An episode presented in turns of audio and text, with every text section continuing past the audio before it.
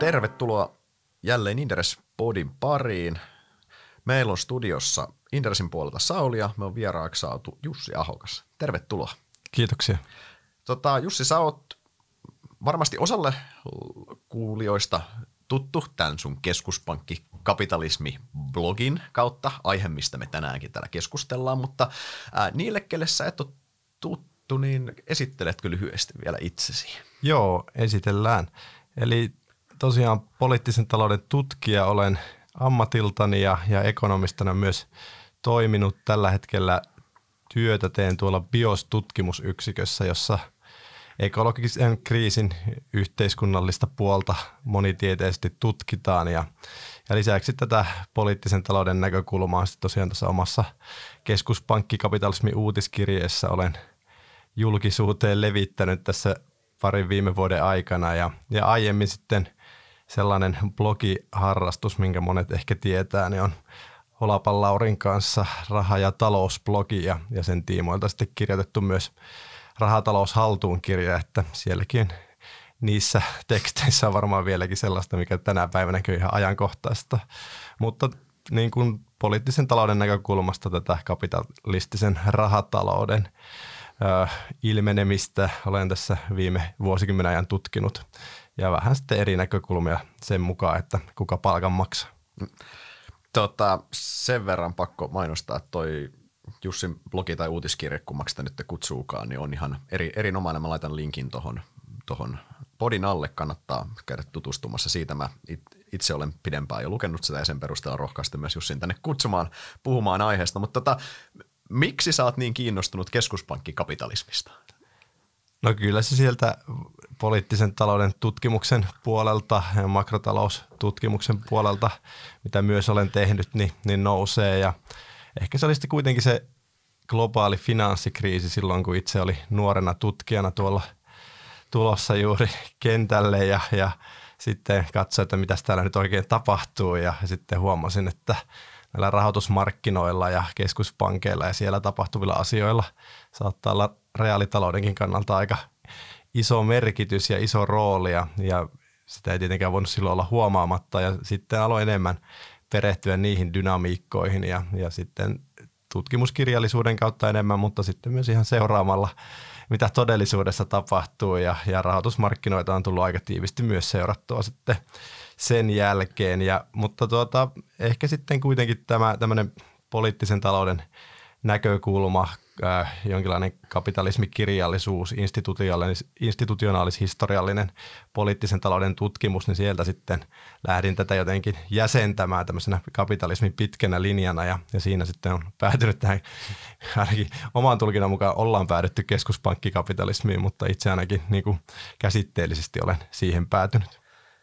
Jos en, ennen kuin lähdetään purkamaan tuota isoa monisyistä kuvaa, niin jos ava, avaat vielä ihan konkreettisesti, mitä sulle tarkoittaa keskuspankkikapitalismi? Mitä se oikeasti on? Joo, no tästä nyt voi tulla pitkä luento tietysti, mutta kun kerta kysyit, niin no ehkä kannattaa aloittaa sitä loppuosasta, eli sitä kapitalismista, että jotenkin monesti kun puhuu keskuspankkikapitalismista, niin sitten tulee tuolla varsinkin tuolla sosiaalisen median puolella monet sanovat, että ei täällä mitään kapitalismia, että tämä on sosialismia, että täällä on kaikkia liiallista julkista puutuntaa ja muuta, mutta, mutta itse määrittelen kapitalismin jotenkin tämän meidän talousmallin kapitalistiseksi ja kapitalismin sellaiseksi talousmalliksi, jossa tämmöinen varallisuuden kerryttäminen on semmoinen päälogiikka, motivaatio, sekä niin kuin yksityinen että sitten sen yhteisön, yhteiskunnan logiikka. Ja, ja ehkä se nyt on sitten, jos marksilaista kieltä käyttää, niin pääoman kasautuminen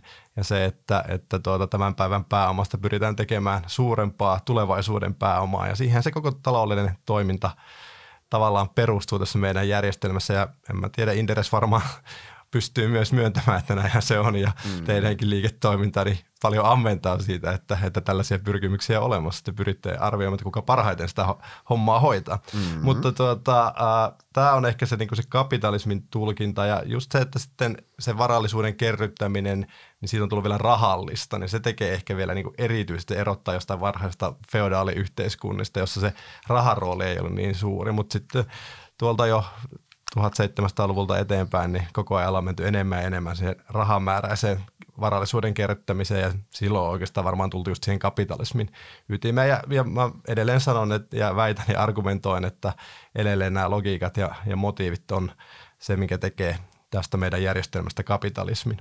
No si- sitten luento jatkuu, mm. tullaan tähän äh, historiallis-institutionaalisen kehityskaareen pitkään linjaan ja, ja tämä on ehkä just sitä, mitä sieltä poliittisen talouden kirjallisuudesta puolelta olen tähän omaan ajatteluun tuonut. Eli voidaan ajatella, että ajan saatossa niin yhteiskunnan instituutiot muuttuu, talouden instituutiot muuttuu ja silloin myös se kapitalismi muuttuu ja me voidaan historiasta erotella erilaisia kapitalismin muotoja ja, ja tuota, ehkä semmoinen amerikkalaisen taloustieteilijän, institutionaalisen taloustieteilijän kuin Hyman P. Minskin, joka tunnetaan myös tällä rahoitusalalla muun muassa tästä Minsky Moment tota, käsitteestä, että milloin niin kuin monet asiat alkaa lentää tuulettimeen ja, ja sitten alkaa tapahtua rahoitusmarkkinoilla, mutta Minskihän oli niin kuin hyvin tämmöinen syvällinen poliittisen talouden tutkija ja hän erotteli niin näitä kapitalismin vaiheita omassa tutkimuksessaan ja lähti jo siitä varmaankin yhden paperi olen lukenut, jossa hän lähtee siltä varhaista kauppakapitalismista viemään sitä tarinaa eteenpäin ja, ja sitten kertoo, kuinka Yhdysvalloissa 1800-luvun lopulla, 1900-luvun alussa tuli tämmöinen aika säätelemätön finanssikapitalismi, jossa se rahoitus kohdistui vaikka niin kuin rautateiden ja, ja tällaisten ison teollisuushankkeiden rakentamiseen, mutta se, niin kuin se rahoituksen rooli oli tosi tärkeä. Ja siitä sitten tietysti seurasi ennen pitkään myös ongelmia ja 30-luvun suuri lama oli varmaan niin kuin sen kapitalismin vaiheen semmoinen semmoinen kulminaatiopiste. No sit siitä tuli rauhattomia aikoja ja, ja maailmansota, toinen maailmansotakin syttyi, mutta sen jälkeen ehkä muotoutui semmoinen aika selkeä kapitalismin vaihe, eli tämä 1950-luvulta eteenpäin tämmöiset teollisuuden hyvinvointivaltioiden, hyvinvointivaltiokapitalismin vaihe, jota sitten elettiin ehkä sinne 70-80-luvulle, jolloin sitten alkoi ehkä tämä jotenkin purkautua se systeemi ja sitten varmaan se vaihe, mitä monet kutsuu uusliberalismiksi tai, tai mm. joksikin vastaavaksi, niin mm-hmm. niin syntyi. Ja sitä itse ehkä olen sitten Minskiä seuraten nimittänyt tälleen finansoitumisen kautta tulevaksi eh, uudeksi finanssikapitalismiksi ja Minskillä se on niin kuin varainhoitaja kapitalismi, money manager kapitalismi, joka siitä nyt sitten syntyi. Että siinä on vähemmän säätelyä kuin oli siinä hyvinvointivaltiokapitalismissa ja rahoitusmarkkinoille, rahoitustoimijoille syntynyt isompi tila toimia mm. ja sitä kapitalismin sitä pääoman kerryttämisen logiikkaa jotenkin viedä eteenpäin. Ja oikeastaan tässä niin oltiin sitten tuohon globaali finanssikriisiin asti ja sitten ää, tapahtui siinä aika iso murtuma ja siitä ehkä – sitten kun aloin sitä purkamaan, että miten t- mitä tätä vaihetta sitten voisi nimittää, miten se eroaa tuosta edellisestä, mm-hmm. niin siitä sitten päädyin keskuspankkikapitalismiin. Eli, eli tämä niin kuin on se historiallinen hetki. Mm. Maltat se vielä kuunnella? Joo, ei kerro, kerro, ei kerro. kerro. Voi joo, vielä. Nyt, nythän me päästään siihen, että mitä se oikeasti tarkoittaa Kyllä vielä. juuri, eli nyt tullaan itse pihviin tässä pitkässä selityksessä. Eli Eli mitä keskuspankkikapitalismi on? No edelleen rahoitusmarkkinat on siellä kapitalismin ytimessä myös keskuspankkikapitalismissa. Se on se pääinstituutio, aika kevyttä säätelyä, aika niin kuin innovaati- innovaatiot siellä on vapaita niin sanotusti. Valtio ei kauheasti puutu siihen. Ja, ja tosiaan ne rahoituksen logiikat niin yritysmaailmassa, jopa kotitalouksissa, ihmisten arjessa on tosi tärkeää, että, että – että saa tota, sopivia rahoitussopimuksia, vaikka nyt niin kuin asuntolainoja mm. tota, solmittua ja että jos niissä tapahtuu jotain muutoksia, vaikka korot lähtee nousuun, niin se koskee yhtä lailla kaikkia meitä täällä ja, ja tämän, nämä logitat edelleen olemassa. Mutta sitten niin kuin se, että mi- miten sellainen julkinen instituutio kuin keskuspankki on tässä niin kuin erottunut tai noussut sen globaalin finanssikriisin jälkeen esiin, niin se on se, mistä tietysti olen ottanut tämän keskuspankin tähän tämän käsite parin niin kuin ensimmäiseksi sanaksi ja, mm. ja, ja sehän on niin kuin, silläkin on niin kuin pitempi historia, että se ajatus siitä, että tai se oikeastaan niin liittyy siihen ajatuksen talouspolitiikasta, mikä kehittyi silloin 70-80-luvulla jo, että, että itsenäiset keskuspankit pystyy vakauttamaan talouden tämmöisellä ainakin keskipitkällä aikavälillä pelkästään niin kuin sillä omalla toiminnalla. Mm. Että oikein tar- et se riittää, että meillä on nämä vahvat keskuspankit. Yleensä kun itsenäisesti hoitaa, niin meillä ei mitään hätää tässä taloudessa. Et saadaan vakautta, saadaan pitkä aikaväli hyvää kasvuuraa, korkeat työllisyysasteet, matala työttömyys. Et keskus, se riittää. Ja sitten kun alettiin oikeastaan harjoittamaan tämmöistä talouspolitiikan äh, no se, tai talouspolitiikan kokonaiskuva muuttui siihen, että finanssipolitiikkaa painettiin alaspäin, mikä oli sen 50-luvun malli aika keskeinen juttu, että valtiot, julkiset y- tai tota, organisaatiot investoi paljon mm-hmm. reaalitalouteen ja näin, ja, ja tota, finanssipolitiikalla puututaan paljon, niin se niin kuin väisti. Ja sitten oikeasti tuli vähän semmoinen tilanne, että, että ollaan vaan huolissaan valtioiden velkaatumista, sanotaan, että ei pidä liikaa puuttua, pitää niin kuin huolehtia siitä, että rahoituskestävyys pysyy pitkällä aikavälillä. Sitten kun tuli kriisejä, niin austerity oli se vastaus, niin kuin talouskuri oli se mm, vastaus. Esimerkiksi Euroopassa niin, silloin niin. Kyllä, erittäin mm. voimakkaasti. Ja tämä niin kuin kuvaa sitä, että finanssipolitiikka on vähän niin kuin koiran kopissa ollut. Ja sitten taas rahapolitiikalle, että, että tehkää mitä tarvii. Ja keskuspankithan todellakin on tehnyt mitä tarvii. Mm. Ja monen mielestä paljon vähän enemmänkin mm, jo. Kyllä. Ja, ja tästä niin kuin tullaan tähän, että tällä talouspolitiikan doktriinaisella taustalla silläkin on iso merkitys sille, miten se manifestoituu taloudessa. Ja, ja sitten tietysti se, että minkä pidän tärkeänä, mikä se niin kuin kuitenkin on mahdollistunut tämän vuosikymmenen, sanotaan nyt vaikka noin 15 vuotta tai reilu 10 vuotta, ainakin 12 vuotta, mitä nyt on eletty sitä ehkä sitä aikaa, niin se, että läntisissä talouksissa niin ei ole oikeastaan ollut inflaatiota. Meillä on oikein tämmöinen deflationaarinen paine, puhuttu mm. sekulaarista stagnaatiosta, ja siinä tilanteessa niin keskuspankit, joilla kuitenkin on se inflaation mandaatti siellä taustalla, ja ajatellaan, että keskuspankin päätehtävä on se inflaatiohallinta, niin silloin kun sitä inflaatiota ei ole ollut, niin sitten keskuspankki on saanut aika vapaasti operoida ja tulla uusille alueille ja, ja tehdä niitä temppuja, mm. määrällistä elvyttämistä ja ehkä, ehkä vielä enemmänkin ja, ja säätää sitä, miten se rahoitusolosuhteita ja rahataloutta laajemmin niin kuin pyrkii kontrolloimaan tai ohjaamaan. Ja, ja tämä on niin kuin ollut se aika tärkeä kysymys. Tässähän nyt on niin kuin tapahtunut viime kuukausina murenemaan ja tästä voidaan keskustella kohta lisää, mm. mutta, mutta niin kuin, että onko keskuspankkikapitalismi hajoamassa, se on tietysti yksi kysymys, mitä on tässä koko ajan kysynyt.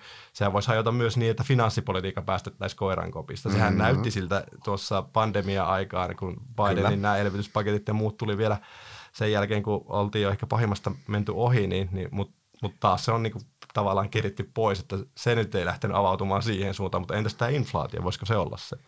Ja sitten vielä viimeisenä, mikä nyt ehkä nyt liittyy juuri tämän päivänkin tilanteeseen tuolla markkinoilla. Powell piti puheen perjantaina, me tullaan siihenkin varmaan vielä tullaan, uudestaan, tullaan. Mutta, mutta keskuspankin ja rahoitusmarkkinoiden tämmöinen jatkuva peli, kissan hännän veto, toistensa tulkinta, niin sehän on tämän keskuspankkikapitalismin ytimessä ja en mä tietysti ole seurannut olen sen verran nuori vielä, että mitä tämä oli joskus 80-luvulla, 90-luvulla, 2000-luvun ensimmäisellä vuosikymmenellä, mutta nythän se on semmoista, että sitä joka päivä sadat tuhannet ihmiset analysoi, että mitä tässä tapahtuu, mitä keskuspankki tekee mm. seuraavasti, miten rahoitusmarkkinat ää, tota, siihen reagoi ja, ja miten ne niin kuin, vaikuttaa toisiinsa. Ja, ja tämä on mun mielestä siellä keskuspankkikapitalismin ytimessä nimenomaan. Mutta noista niin kuin, viidestä asiasta, eli, eli rahoitusmarkkinat edelleen keskeisessä roolissa, talouspolitiikan muutos, itsenäiset keskuspankit pystyy vakauttamaan talouden – ja rahapolitiikalle annettu se iso rooli, deflaatio ja stagnaatio globaalin finanssikriisin jälkeen ja sitten tämä keskuspankin ja rahoitusmarkkinoiden symbioosi. Siinä on keskuspankki kapitalismi tiivistetty. Niin, eli tietyllä tavalla voidaan ajatella, että keskuspankkien rooli osana tätä meidän talousjärjestelmää on kasvanut ihan räjähdysmäisesti. Jos, mä oon joskus aikanaan käyttänyt niitä jossain tilaisuuksilla puhumassa, on käyttänyt semmoista, että, että aikanaan, a, aikanaan niin keskuspankithan oli jos talous olisi näytelmä, niin keskuspankit on ehkä ollut kuiskaaja tai ohjaaja, mutta ne on ollut silleen, että ei ne ollut se tunnetuin henkilö siinä, eikö siinä ollut vähän niin kuin siellä sivusi antanut ohjeita, niin tässä on vuosikymmenen aikana käynyt silleen, että keskuspankit on pikkuhiljaa mennyt sinne lavalle mukaan, ja sitten ne on sivurooli, ja sitten toinen, to, toinen pääosan näyttelijä, sitten yhtäkkiä ne on lavastaja ja puvustaja ja äänittäjät, ja niin kuin käytännössä ottaa sen, ne, on niin kuin, ne vetää melkein duet, melkein niin kuin soloa siellä lavalla käytännössä. No, tämä on erittäin hyvä kuvaus mun mielestä. Mutta näinhän se, että tavallaan se on, mutta miten me, ollaan, miten me ollaan päädytty tähän, että keskuspankki on, niin kuin, keskuspankki on yhtäkkiä, siitä on tullut noin dominoiva peluri tässä järjestelmässä. Se, siis, se, se, niin kuin, ja nythän puhutaan keskuspankista, me puhutaan näistä suurista keskuspankista totta kai ennen kaikkea, Fedistä totta kai, missä on reservivaluutta alla, mutta mi, mikä se sun niin kuin, näkemys on, miksi, onko tähän ajauduttu tarkoituksella, vai onko se ollut pakon edestä? Esimerkiksi on se finanssikriisin jälkeen oli, että keskuspankki oli ainoa, joka pystyi tekemään tämän käytännössä. Joo, se on tietysti mielenkiintoinen kysymys ja kyllä mä itse sen tulkitsen niin, että, että ne on ne pitkät historialliset kaaret, kapitalismin se kehityskaari, joka niin kuin pikkuhiljaa on sitten ajanut, ajanut meidät tähän pisteeseen ja, ja tuota, nimenomaan se, että ollaan menty pitkälti rahoitusmarkkinoiden ehdolla, luotu sinne sitä tilaa toimia, on syntynyt talous, joka on erittäin velkariippuvainen, rahoitus sopimuksia on niin kuin, päivittäin solmitaan miljardeja suuntaan ja toiseen. Mm. On, on isoja portfolioita, siellä otetaan positioita jatkuvasti hyvinkin nopealla tahdilla ja, ja tota, kaikki nämä niin kuin luo siitä taloudesta sellaisen, että se tarvitsee likviditeettiä, se tarvitsee markkinan tekijöitä, se tarvitsee jonkun takaamaan, että se kaikki pyörii.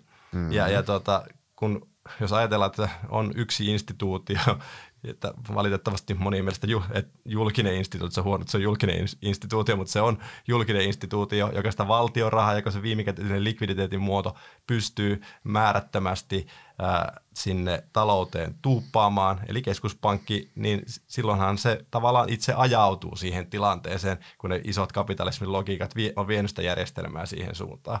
Että ei tässä niin kuin mun mielestä mitään salaliittoa, tässä ei ole mitään keskuspankkien omasta valinnasta kysymys, vaan tämä on niin kuin on jonkinlainen historiallinen institutionaalinen pakko, että me ollaan tässä tilanteessa. Ja, ja tuota, mun mielestä just se poliittisen talouden kirjallisuus, niin se kuvaa, sieltä löytyy paljon niin kuin, tietyssä ajassa tapahtuvia kuvauksia siitä, miten ne instituutiot muuttuu tähän mm-hmm. suuntaan. Joskus meidän ta- takapakkia, sitten otetaan taas askeleita eteenpäin. Ja, ja tota, että se on semmoista jatkuvaa hakemusta. Mutta se iso, pitkä trendi on ollut se, että, että koko ajan keskuspankkia tarvitaan enemmän, koko ajan se velkavetonen, tai talousjärjestelmä on enemmän velkavetonen ja se tarvitsee enemmän likviditeettiä.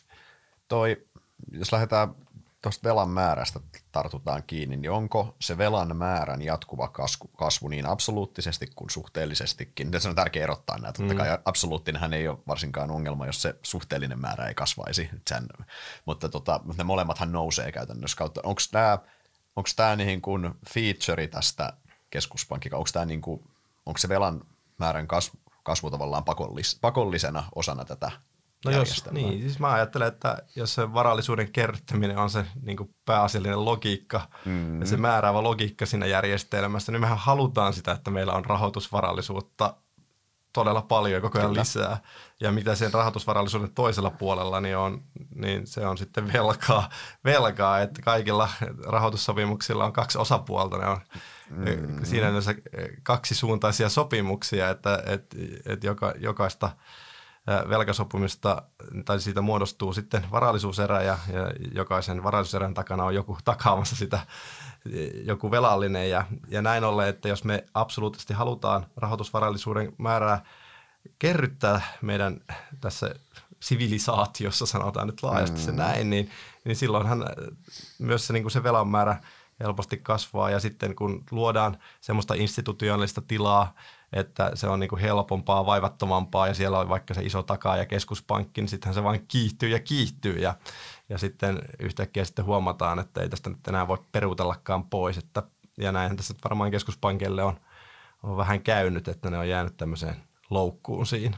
Mm.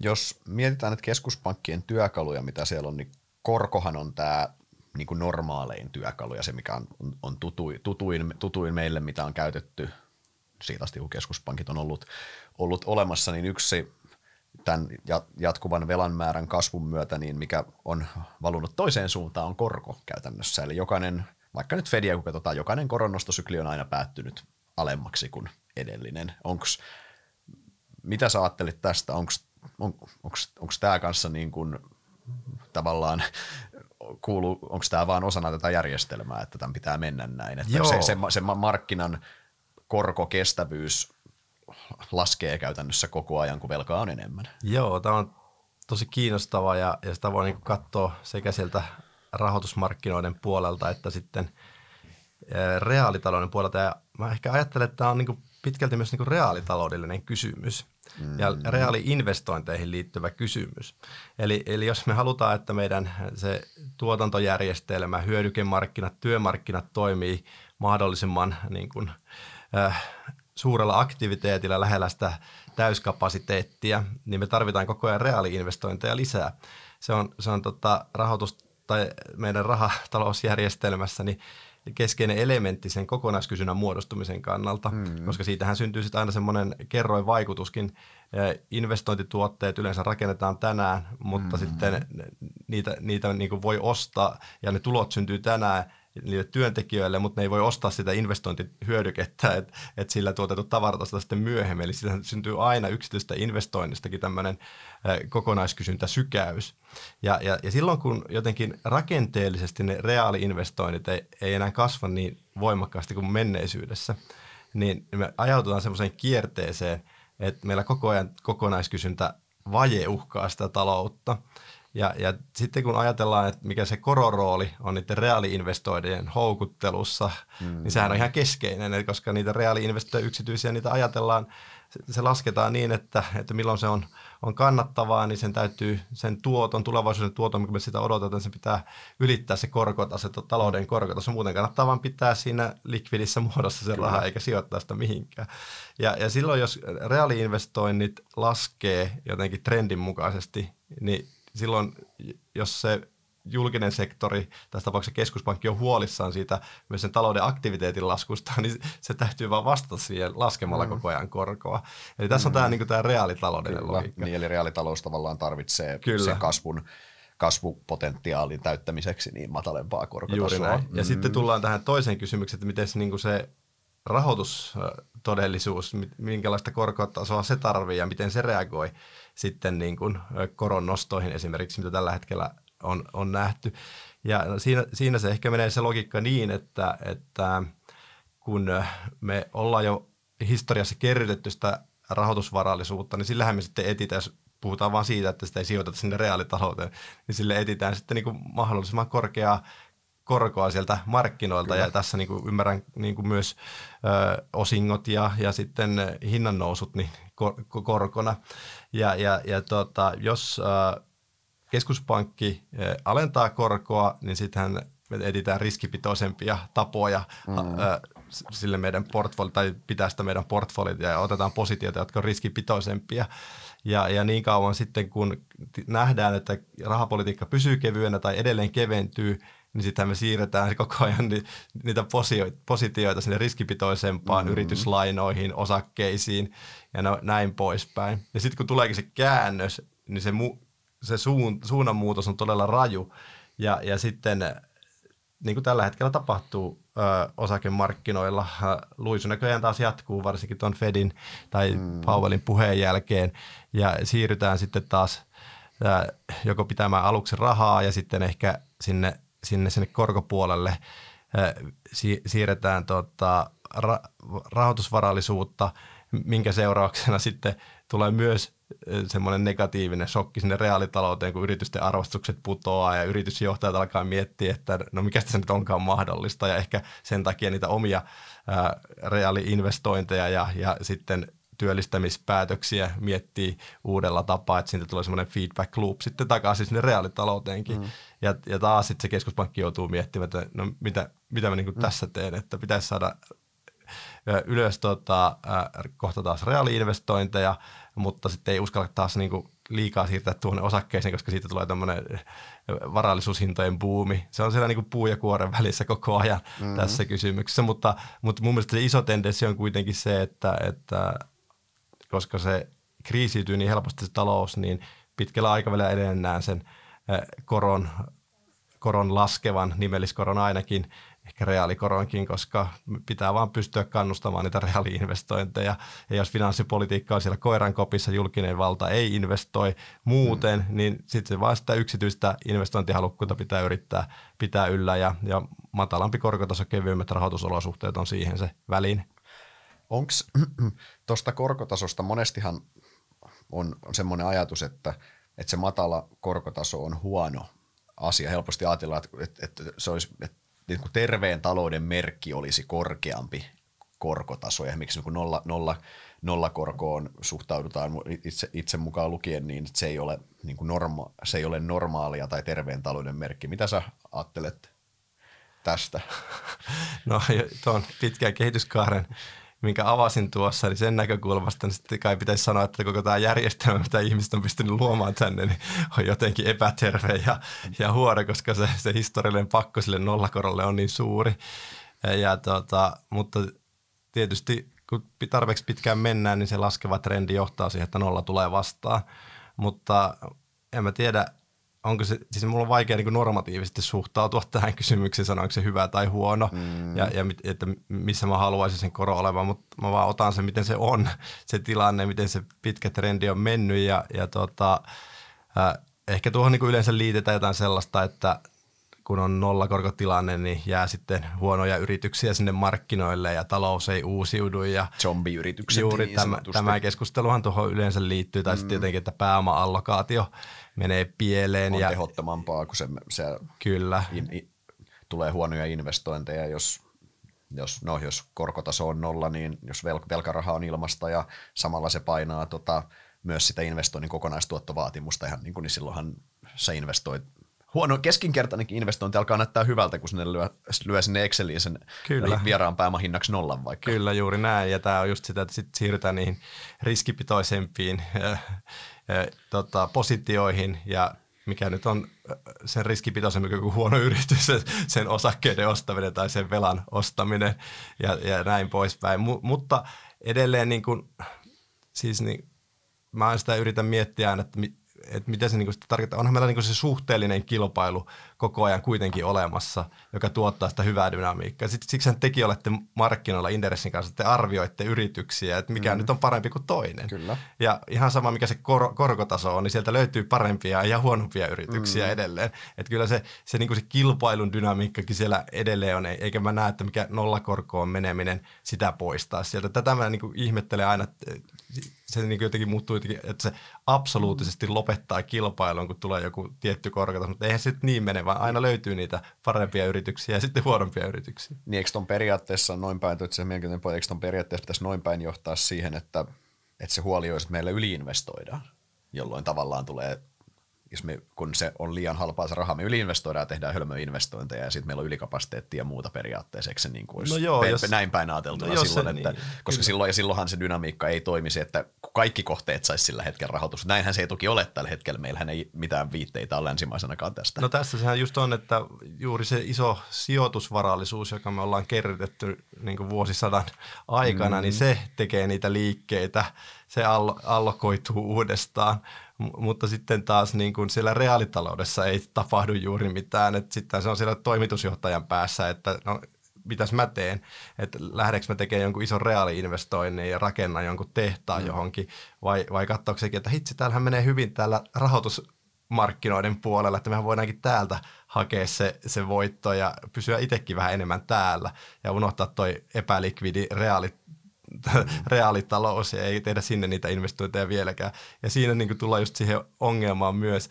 e-, että se nollakorkokaan ei stimuloi sitä reaalitaloutta ja siellä sitten on vielä semmoiset rakenteet, e, tuloerot on aika suuria niin kuin läntisessä maailmassa, että aina kun siellä tapahtuu jotain, niin sieltä imeytyy säästöinä pois sitä koko ajan sitä koko, kokonaiskysyntää.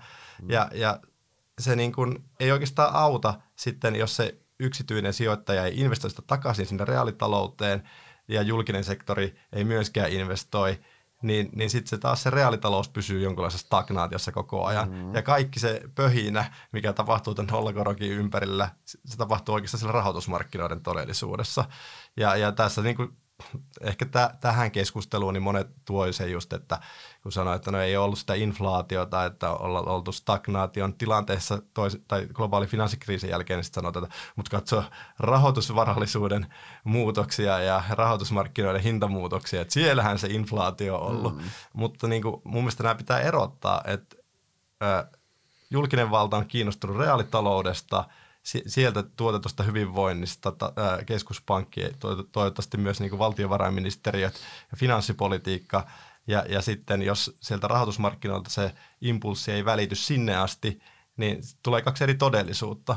Ja, ja sit, sitähän me jotenkin tässä nyt eletään keskuspankkikapitalismissa vahvasti. Niin, että vaan se reaalitalouden todellisuus ja sitten se rahoitusmarkkinan Kyllä. todellisuus. Että tietyllä tavalla se reaalitalous voi olla aika vaatimatontakin kehitys, mutta niin kuin on ollut vaikka, vaikka euroalueella esimerkkinä, niin tuo talouden vuosikymmen on ollut aika heikohkoa ja samaan aikaan rahoitusmarkkinoilla no, ei, ei ole ollut heikohkoa, omaisu, omaisuusarvot on mennyt yl, ylös, ylöspäin pääosin. Mitäs hei, ennen kuin mennään sen keskuspankin työkalupakin toiselle puolelle, niin vielä koroista, mitäs tuo korkotrendi on ollut siis, se on ollut jo, siis se on ollut todella pitkään, totta kai laskeva, on ollut historiallinen tämmöinen niin kuin, nousumarkkinakoroissa. Tai siis niin kuin la, mm. no, kummin pääsi nyt kääntää Kyllä. lasku vai nousumarkkina. mutta hinnat siis, on noussut hinnat on ja, noussut, korot on laskenut. Niin on ollut niin kuin, niin. Mitäs sitten, kun tulee se nolla tosiaan vastaan? miinuksella nyt käytiin koittaa ja todettiin, että okei, tämä ei oikein, se nyt siinä ei ollut hirveästi järkeä, että se nolla on kuitenkin se, se lattia. Niin mitäs tämä, mitäs tämä kone toimii sitten siitä eteenpäin, kun sitä korkoa ei voi enää laskea ja se ei stimuloi enää lisää sitä, vaan se saavuttaa jonkinlaisen lakipisteen. No joo, siis Tietysti. Me ollaan aika lähellä sitä pistettä nimittäin kuitenkin. Me ollaan kuitenkin käyty jo, niin kuin, me ollaan käyty niin kuin länsimaisissa keskuspankeissa, siellä Fedikin on käynyt siellä nollassa jo kuitenkin tuossa. Joo, kyllä. Ja siis oikeastaan mun mielestä se kanavahan löytyi siitä ongelmasta ulos ja se oli se, että kun keskuspankit sanoivat, että okei, no pidetään täällä nollassa pitkään, otetaan vähän tätä likviditeettiohjelmaa tähän päälle, QEtä ja tai määrällistä helpottamista ja sitten erilaisia korkovipstaakeleita, mitä erityisesti Euroopassa käytettiin ja joilla yritettiin sitten sitä tuota, yrityslainatusta ja kotitalouslainatusta saada, saada liikkeelle enemmän, niin tota, sitä kauttahan sitten tapahtui se, että, että se, sitä raho, rahoitusvarallisuutta koko ajan siirtyi sinne riskipitoisempiin juttuihin mm-hmm. ja sitten tuli tämä – tämä aika valtava osakemarkkinakupla ja, ja varmaan nyt monet muutkin varallisuuserät, joita ei ajateltu, että ne voisi olla noin kiinnostavia, niin, niin tota, lähti kohti kuuta niin sanotusti, ja, ja sehän tarkoittaa, että rahoitusolosuhteet kevenee. Kyllä. Ja se rahoitusolosuhteiden keveneminen on mun mielestä se, mitä sen keskuspankki tavoittelee silloin, kun se yrittää elvyttää, ja kiristyminen silloin, mm. sitä, että tai silloin kun se yrittää kiristää, se tavoittelee sitä, että rahoitusolosuhteet kiristyy ja tulee, tulee heikommiksi. Ja, ja tota, eli siinä mielessä se korko on vain niin kuin yksi sellainen väline siellä ja se mm. rahoitusolosuhde on se oikeasti, mikä siellä niin kuin tavoitefunktiossa sitten lopulta on. Mihin se korkea totta kai vaikuttaa taas sitten. Kyllä, kyllä. No mutta hei, meillä on siellä työkalupakissa, sinne on tässä vuosien saatosta, on ne varmaan siellä, onhan osa niistä on ollut, mutta osa näistä työkaluista on kyllä tässä ilmeisesti ainakin jossain määrin keksitty tässä vähän niin kuin lennosta, eli on tämä mainitsemas GUE, eli tämä kvantitatiivisin määrällinen elvytys, on taitaa olla se Joo, kyllä. suomenkielinen termi. Tota, eli keskuspankki operoi arvopaperimarkkinalla käytännössä ostaa, ostaa erilaisia, no bondeja pääosin Japanissa on toki menty, voidaan puhua, kun Japanissa on menty vähän pidemmälle jo, mutta ostetaan, ostetaan bondeja ja sen kautta niin kuin painetaan korkotasoa yksinkertaisuudessaan alas ja kannustetaan sen kautta sitä riskinottoa käytännössä siellä. Tätähän, tämä on, niin mitä tota, onko tämä sun mielestä niin kuin järkevä työkalu, tämä QE ollut? Meillähän on ollut melkoinen kokeilu tässä siis finanssikriisistä tähän päivään. Keskuspankkien asiat on paisunut ihan valtavaan koko luokkaan. No se on varmaan ainoa, mitä pystyttiin sitten siinä tilanteessa keksimään ja ehkä se vaihtelee hyvin paljon alueellisesti, että onko siinä järkeä tai että kuinka vaikuttavaa se on. Ja jos ajatellaan ää, Yhdysvaltoja, niin, niin ehkä se kanava, mitä se siellä on ollut vaikuttava, on se, että se on nimenomaan siirtänyt sitä, sit, niitä positioita riskipitoisemmaksi ja sitä kautta tuonut sitä, sitä rahoitusolosuhteiden keventymistä, mutta siellä ei niin ole mitään varsinaista rakenteellista syytä sitten esimerkiksi valtion velkakirjojen hintoja mm-hmm. paljon manipuloida ja mennä se niin sanottuun yield curve kontrolliin YCC, mitä sitten Japanissa on harjoiteltu, harjoitettu jo pitkään ja siellä vissiin vieläkin kymppivuotinen on, on ki, kiinnitetty tietylle tasolle, jota se keskuspankki puolustaa, eikä se mm-hmm. tässäkään inflaatio kurimuksessa, mikä teillä meillä tällä hetkellä on, niin Kurodan keskuspankki ei siitä irronnut, vaikka sitä kovasti odotettiin. No nyt taas on uuden testin paikka, kun, mm-hmm. kun sykli ei vieläkään kevene ja, ja dollari vahvistuu koko ajan, mutta, mutta luulen, että he yrittää sitä pitää edelleen kiinni. Kyllä. Ja, ja tota, no heille se on tietysti ollut helppoa myös, koska siellä sitä inflaatiota ei, ei sen 90-luvun kuplan puhkeamisen, velkakuplan puhkeamisen jälkeen ei ole tullut ja, ja edelleenkään sitä ei ole käytännössä ollenkaan. No nyt taitaa olla pikkusen positiivista inflaatiota Japanissakin, mutta, äh, mutta siellä sitten tietysti Japanissa liittyy myös tuon valuuttakurssin ohjaamiseen mm. hyvin suuresti. Sitä ei Yhdysvalloissa paljon mietitä, eikä tarvikaan, koska on va, niin kuin maailman hegemonia ja, mm, hegemonia, kyllä, ja mm. reservivaluutta on dollari ja se ei sinänsä kiinnosta sitten. Mutta sitten Euroopassahan tämä on todella mielenkiintoinen kysymys euroalueella, että sillähän on ihan oma tehtävänsä ja se on pitää spreadit, eli valtion velkakirjojen eh, pitkät korot niin, niin kasassa, estää korkoerojen syntyminen ja, ja kun tiedetään, että Eurooppa on rakenteellisesti tai eurojärjestelmä on rakenteellisesti todella heikko, niin, niin sitten tarvitaan tämmöistä vahvaa määrällistä elvyttämistä ja likviditeetin hallintaa ja, ja niiden korkoerojen kaventamista. Ja, ja sitä sitten on tehty ja nyt sitäkin taas tässä ajassa, tässä hetkessä testataan, että miten sitä nyt pitäisi inflaatio-olosuhteissa tehdä. Että siellä deflaatio-olosuhteissa se oli varsin helppoa vielä. Mm. Jos mietitään vielä tuota, tuota määrällistä elvytystä, niin onko se sun mielestä ollut tehokasta? Koska ainakin mitä mä itse sen ajattelen, niin onhan se, se on rahoitusmarkkinalle oli äärimmäisen tehokas, omaisuusarvot on menneet katosta läpi, sillä on ollut merkittävä tuki sinne, mutta tämä niin sanottu trickle down sieltä reaalitalouteen Wall Streetiltä Main Streetille, niin ainakin mun mielestä se on ollut hyvin vaatimatonta siihen nähden, miten paljon sitä on jouduttu te- tekemään. Ainakin itse pidän siinä mielessä tätä GUEtä suhteellisen tehottomana, niin mä ymmärrän, että kriiseissä se on ollut niin kuin ainoa vaihtoehto, että sun on pitänyt heittää se kuuluisa kitchen sinkkikin sinne, että homma pysyy kasassa, mutta että sitä läpi vuosikymmen jatkuvasti narulla työnnettiin lisää. Ja, niin, mä, niin mä en tiedä, mitä sä itse ajattelet tästä. Mun...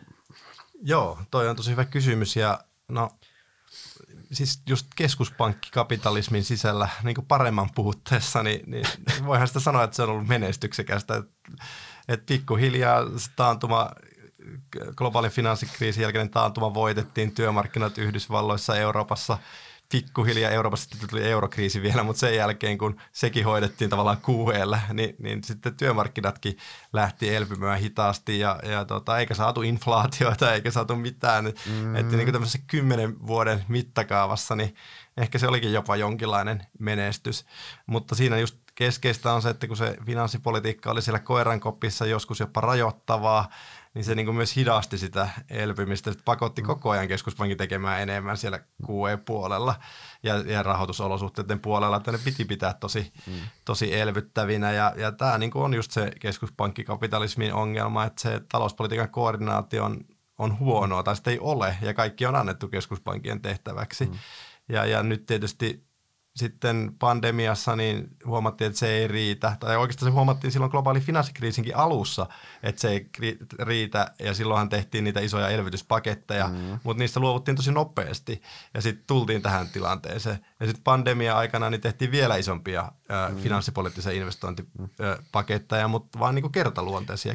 Se on kertaerä, mikä tuli, se on nyt ohi. Nyt se finanssipolitiikan linja on erittäin kiristävä, se imee sen kaiken rahan takaisin, mm. koska siellä tietysti niin kuin, verotulot kasvaa niin kuin progression kasvun myötä, kun on korkea inflaatio ja, ja sitten kun ne valtion investointi- ja kulutusrahat, niin ne ei enää toistu tänä vuonna, niin, niin sekin on sitten niin sanottu fiscal track, finanssipoliittinen tämmöinen mm-hmm. kivi, kivireki sitten tämän talouden Kyllä. perässä ja, ja, tota, ja taas ollaan sitten siinä, että tota, et mitä sit, sitten seuraavaksi, mutta, mutta se ehti kaikki ne kerroinvaikutukseen niin saada sellaisen impulssin, että nyt me päästiin siitä deflaatiosta eroon ainakin hetkellisesti ja, ja sitten tietysti ajo keskuspankit aivan uudenlaisiin vaikeuksiin ja ehkä niin kuin mursi jopa tämän keskuspankkikapitalismin sitä yhtä päätekijää siellä, että meillä pitää olla se stagnaatio niin kuin jotenkin havaittavasti tässä, että me uskalletaan tehdä näitä juttuja ja jos ei ole, niin keskuspankit saattaa jopa panikoida ja, mm. ja sitten lähdetään niin kuin yhtä kovaa alamäkeä tai ehkä kovempaa mm. alamäkeen kuin miten me sitten vuosikymmenen aikana noustiin sinne, sinne huipulle. Just näin. Tota, vielä ennen kuin mennään tuohon niin fiskaali puoleen, niin tosta, jos miettii tätä GUEta vielä, niin onhan, Japanihan on sinänsä jossain määrin ehkä varoittava esimerkki, ainakin mitä itse on sen ajatellut. Japani on tehnyt tätä pidempään kuin me muut käytännössä, ja Japanihan on joutunut siihen, että Japanin valtiohan omistaa niin kuin mä en, mä en muista mikä tänä päivänä se luku on, mutta siis Japanin, tai keskuspankki anteeksi omistaa valtion bondeja, se luku on siis huomattavan korkea, se on työlukuna 30, melkein 40 pinnaa muistaakseni, jossain täällä koko eli he on niin primary-rahoittaja käytännössä siellä. Japaninhan on joutunut mennä osakemarkkinalle mukaan jo, ollut pidempään siellä. Japanihan, siellähän on ihan suunniteltu ETF ja heille, millä he ostaa sitä, hehän on suurimpia, Japanin keskuspankki on on suurimpien omistajien joukossa melkein kaikissa Nikkei 225 yhtiöissä. Tämähän, tähän ei vielä länsi muissa niin Euroopassa tai Yhdysvalloissa jouduttu, mutta eihän tämäkään niin kuin, kuvastaa ehkä jossain määrin sitä, että jossain vaiheessa se kuuen teho myös hyytyy, että eihän se, että keskuspankin, vaikea nähdä, että osana keskuspankin tehtävää olisi ostaa, olla osakemarkkinalla osapuolella tai olla se, ja siinä mielessä mm. ehkä tästä niin kuin euroalueelle kun päästään, niin ainakin itse, mikä mua niin kuin tässä häiritsee eniten on just se, että miksi euroalueen keskuspankin tehtävä on niin kuin just se, että me, mehän monetisoidaan sitä omaa velkaamme tällä hetkellä käytännössä. Me yritetään, tulee vähän mieleen tämmöinen paroni von Munchaus, että me yritetään nostaa itsemme suosta oma, nostamalla itseämme omasta tukastamme ja kuvitellaan, että se onnistuu. No paroni von Munchaus sen sadussa onnistui siinä, mutta, mutta siis on niin vähän tämmöinen moniseikainen, mutta onko tämä siis tietyllä tavalla, että Eh, ehkä se ydinkysymys, pysytään euro, e, e, euroalueella, mikä on kuitenkin Japanin tiellä tuossa, niin onko meillä, eihän tämä velan monetisointi tälle, eihän tämä, tässä ei ole mit, eihän hirveästi järkeä ole, et me, et, ja keskuspankki on se päärahoittajatyyppi vaikka Italialle käytännössä. Keskuspankki on oikeastaan ainoa rahoittaja Italian valtiolle tällä hetkellä. Niin, taas kysymys, että missä on järkeä ja missä ei ole järkeä ja mikä on vaan pakko tehdä, niin mm-hmm. mun mielestä ollaan taas yhdessä sellaisessa kysymyksessä tässä ja ja Japanissa tietysti mentiin ensimmäisenä tähän tilanteeseen, että se 90-luvun tai 80-luvun lopun ja 90-luvun alun se velkakupla, joka sitten puhkesi myös niin kuin, no se oli rahoitusmarkkinoilla, mutta myös tietysti asuntomarkkinoilla ja, ja, ja siellä, niin loi semmoisen deflaatio, ikuisen deflaatiopaineen sinne mm-hmm. talouteen. Ja sitten samalla Japani, jonka väestö on maailman ikääntyneintä, niin, niin sanotusti ja, ja tuota, on, on ollut tavallaan siinäkin niin kuin, äh, väestöllisessä äh, jonkinlaisessa deflationaarisessa paineessa. Tässä samalla tässä on kehittynyt tässä mukana. Ja sitten kun finanssipolitiikka on ollut myös siellä varovaista, niin, niin eihän sielläkään sitten se reaalitalous, siellä ei ole ollut niitä kasvun tekijöitä enää, on ollut paljon tämmöisiä alaspäin vetäviä voimia – ja, ja sitten jos keskuspankki kuitenkin pyrkii siihen, että säilytettäisiin täystyöllisyys ja, ja tota, yritettäisiin saada mahdollisimman monet sieltä työmarkkinoille ylipäätänsäkin, niin, niin sitten se ajautuu siihen, että se koko ajan tekee enemmän ja enemmän siellä, missä se voi tehdä. Ja sen Japanin tietysti sen velkakuplan puhkeamisen jälkeen siellä oli niin paljon roskapaperia liikenteessä, että, että, se on niin kuin, että sitä ostettavaa riittää. Mm-hmm. Et se on niin kuin vuosikymmenien siivousoperaatio ja sitähän siellä mun, mun nähdäkseni on tehty. Onko siinä järkeä? No ehkä se on niin kuin, teknisesti ainakin järkevää ja, ja hyvinhän se on tavallaan se talous pysynyt hallussa ja kohtalaiset hyvät ne reaalitaloudelliset saavutukset, mutta ei mitään ylikuumenemista mitään ole tapahtunut. Ja niin kauan kuin ylikuumenemista ei tapahdu, niin kaikki on sallittua. Että, että se, senhän Japani on opettanut ja ehkä paremmin kuin muut, että muualla se ylikuumeneminen nyt tapahtuu ja, ja joudutaan reagoimaan ehkä jopa enemmän kuin kukaan haluaisi reagoida ja, ja tota, siinä mielessä niin elämme todella kiinnostavia aikoja. Mm.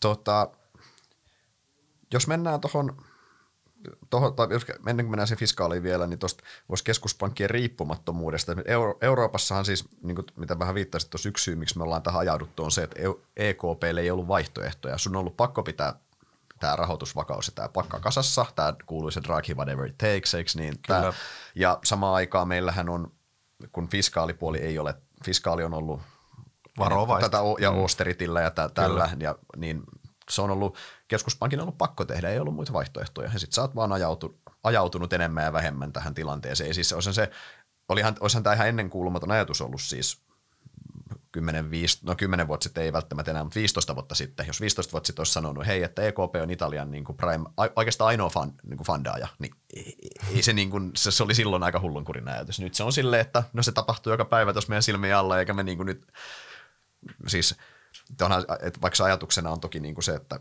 tosiaan että kukaan muu ei halua antaa Italialle tuolla korolla lainaa kuin keskuspankki käytännössä. Niin on se. Mutta, mutta onko, keskuspankit riippu, onko, on, keskuspankit riippumattomia sun mielestä tätä nykyään? Se on hyvä kysymys. Tietysti se riippuu siitä, miten riippumattomuus määritellään. Ja jos se nyt tarkoittaa kapeassa mielessä sitä, että, että poliitikot eivät pääse puuttumaan siihen, että, että rahapolitiikkapäätökset on itsenäisiä ja oman suljetun prosessinsa takana, niin siinä mielessä ne kyllä ovat itsenäisiä, mutta eihän tietenkään yhteiskunnasta, yhteiskunnasta itsenäisiä ole siinä määrin, että voisivat tehdä mitä tahansa riippumatta siitä, mitä seurauksia sillä sitten yhteiskuntaa on. Mm. Että tämmöinen laajempi poliittinen itsenäisyys ja riippumattomuus, niin eihän sellaista tietenkään ole. Jos sellainen olisi, niin eihän se olisikaan maailman tärkein instituutio meillä, mm. jos ei mm. välittäisi mistään ja, ja näin poispäin. Että tuota, mutta tämä on niin kuin tietysti määrittelykysymys. Mutta mi, mitä nyt, otetaan vaikka tuo euroalue nyt esimerkiksi, niin se, eihän tosiaan niin kuin sanoit, niin ei EKP ole oikein voinut tehdä mitään, mitään muuta. Että meillä ei olisi euroa, jos se olisi tehnyt jotain muuta. Tai siis sellaista. Jättänyt tekemättä. Niin, niin. Jät, tässä tapauksessa tekemättä jättäminen on tekemistä. mutta, no, point, joo. mutta tuota, sittenhän se paljasti se eurokriisi ja globaali finanssikriisi sen, että se ideologinen rakennelma sen eurojärjestelmän taustalla oli ihan utop, utopistinen, että ei mitään sellaista – mallia, missä niin kuin talousalueet konverkoituu tietylle yhteiselle uralle ja, ja sitten ää, aiemmin kertyneet velat sulaa, sulaa pois ja, ja et niitä ei niin kuin, niistä ei kerty sitten tulevaisuudessa mitään ongelmaa. Italiahan nyt on kerryttänyt noin velkansa ennen kaikkea 80-luvulla mm. ja, ja sitä, sen takia nyt se on tuossa tilanteessa, et, et, tai meillä on näin epäsymmetrinen tilanne Euroopassa ja, ja että EKP pitää, pitää huoli Kyllä. Italian velkakestävyydessä. Et, et ennen niin kuin euron solvimista niin ne velat olisi pitänyt hoitaa ja sitten vasta lähteä siihen, mutta sitten mentiin vaan poliittisesti eteenpäin ja mm-hmm. toivottiin, että tämä homma jotenkin ratkeaa. No, no nyt se ratkeaa sillä tavalla, että EKP kantaa sitä vastuuta. Mm-hmm. Tietysti se yrittää aina esittää ehtoja ja sanoa, että nyt fin- tiukkaa finanssipolitiikkaa tai mikä nyt ikinä mm-hmm. onkaan siinä, siinä ajassa niiden mielestä oikea finanssipoliittinen linja ja varmaan sitten myös, niin kuin, että palkkavaateita pitää jarruttaa ja kaikkia tällaisia juttuja sanotaan, mutta pakkohan sinne on tulla sinne ostamaan. Niin, niin kauan kuin se haluaa pitää euro olemassa, niin se tulee ostamaan. Niin. Tota, no, mutta tästä me päästään oikeastaan sitten siihen työkalupakin, no tämä ei ole varsinaisesti keskuspankkien työkalupakissa, mutta se mitä tapahtui tuossa koronakriisissä, niin korona, koronakriisi, niin kuin aikaisemmin itsekin viittasit, niin tämä, tämä, tämä määrällinen elvytys, se ei enää ollut ratkaisu. Nähtiin tavallaan, että hitto, että nyt tämä tämmöistä niin kuin toivottavasti kerran vuosisadassa kop, kop tavallaan pandemia ei tule, että on, ei, taloutta ei ole suunniteltu, että se pistetään kiinni, et cetera. Ja täysin uusi tilanne. Katsottiin, että tämä määrällinen elvytys ei riitä, niin piti kaivaa fiskaali työkalupakki esiin käytännössä. Eikö näin käytännössä? Se, se meidän piti saada Kyllä. Niin kuin pöydälle. Ja käytännössä mitä tapahtui, niin no siis valtiot, valtiot me, valtiot otti taseisiinsa se hitin ja keskuspankit oli niin kuin mahdollistamassa sitä niin kuin rahoittajana. Juuri näin. Näitähän Yhdysvalloissahan oli näitä eh, taisi olla, oliko se, niin kuin, oliko se trillion dollar coins, näitä yksittäisiä, mitkä niin kuin, että Fedi, Fedi print, niin kuin hypoteettisesti printtasi sen ja sitten valtio kulutti sen, mitä oli mistä, mitä jaettiin näitä shekkejä meillä. Jenkiessä jaettiin useampi kierros näitä shekkejä. Tämähän on ihan, jos aikanaan koulussa on käytetty termiä helikopteriraha, niin tämähän oli kirjaimellisesti helikopterirahaa käytännössä. Kaikille annet, annettiin joo, rahaa joo.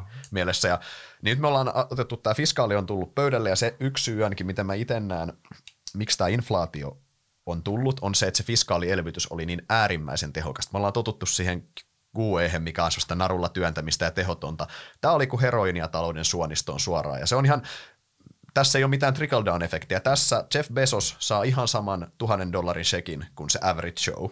Jos pörssissä, niin se tuhat dollaria ei jakaudu tasan heidän kesken, vaan Jeff Bezos saa siitä niin kuin leijonosa, se average show saa ehkä jotain, eikö näin? Niin, ja tavallaan nyt tästä on tämä inflaatio tullut, mutta siis pitkä alustus, mutta miten, näetkö myös, että nyt kun siirrytään myös kohti tätä niin lyhyempää näkymää, niin näetkö sä, että meillä on tapahtunut pysyvämpi muutos fiskaalityökalujen käytössä osana, osana niin kuin tätä keskuspankki kapitalismia kautta valtiokapitalismia sitten. Et tulee, onko tämä seuraava vuosikymmen, se edellinen vuosikymmen oli silleen fiskaali koiran kopissa, niin onko tämä sitten, niin kuin, päästetäänkö koirat ulos sieltä?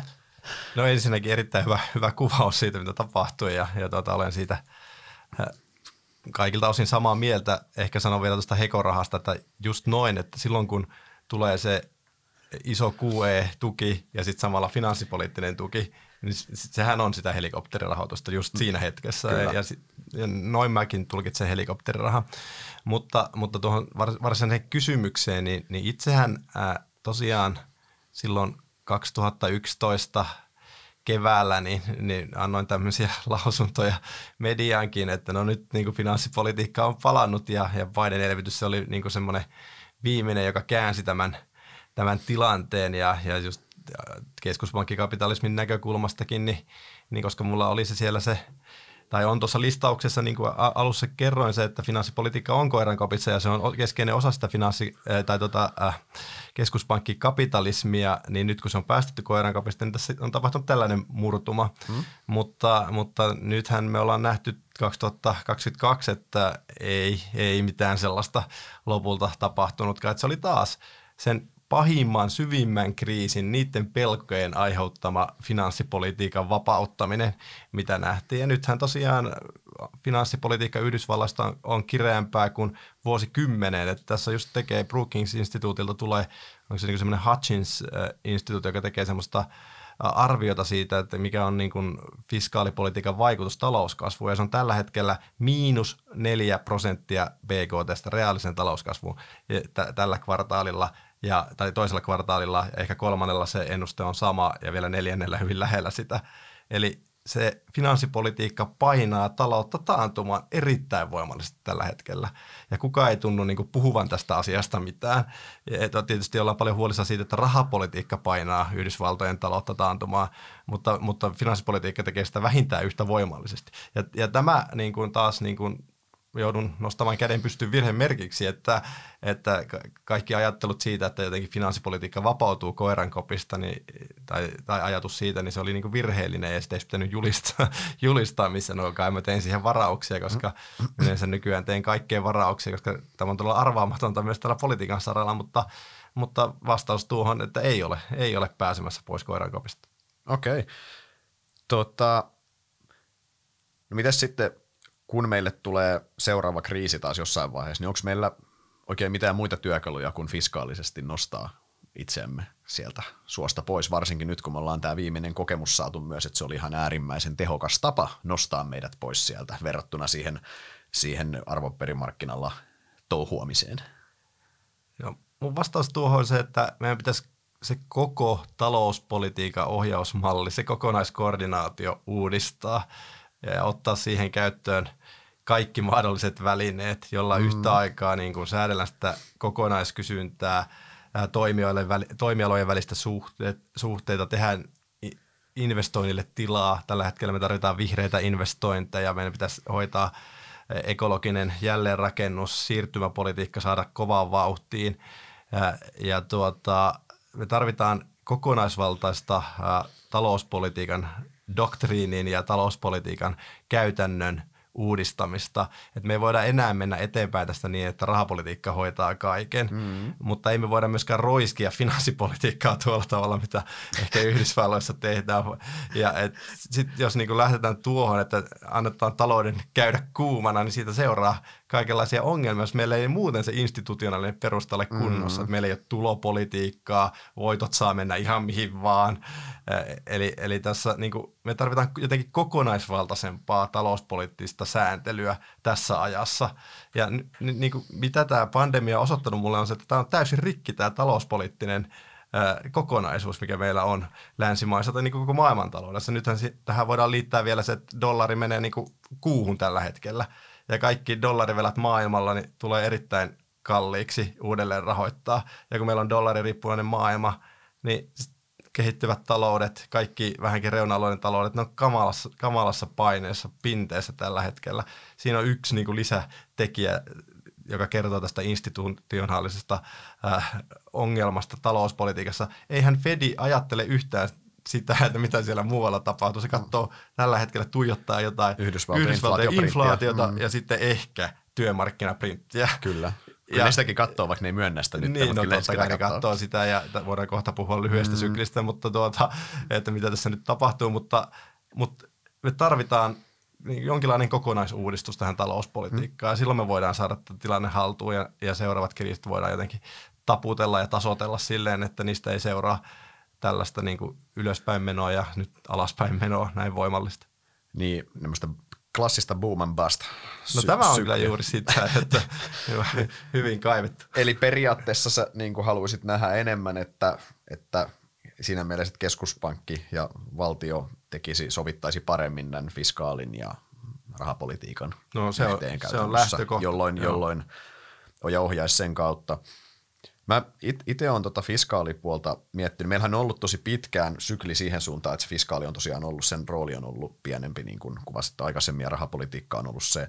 Niin mä itse niin kuin Henkko on taipuvainen uskomaan, että tämä tuleva vuosikymmen tai, tai niin tämä tulee olemaan niin kuin fiskaali merkittävästi aktiivisempaa fiskaalipuolelta ja ihan johtuen siitä, että meillä on mu- muutama tämmöinen fundamentaalinen muutos. Yksi on sota, mikä meillä on parhaillaan.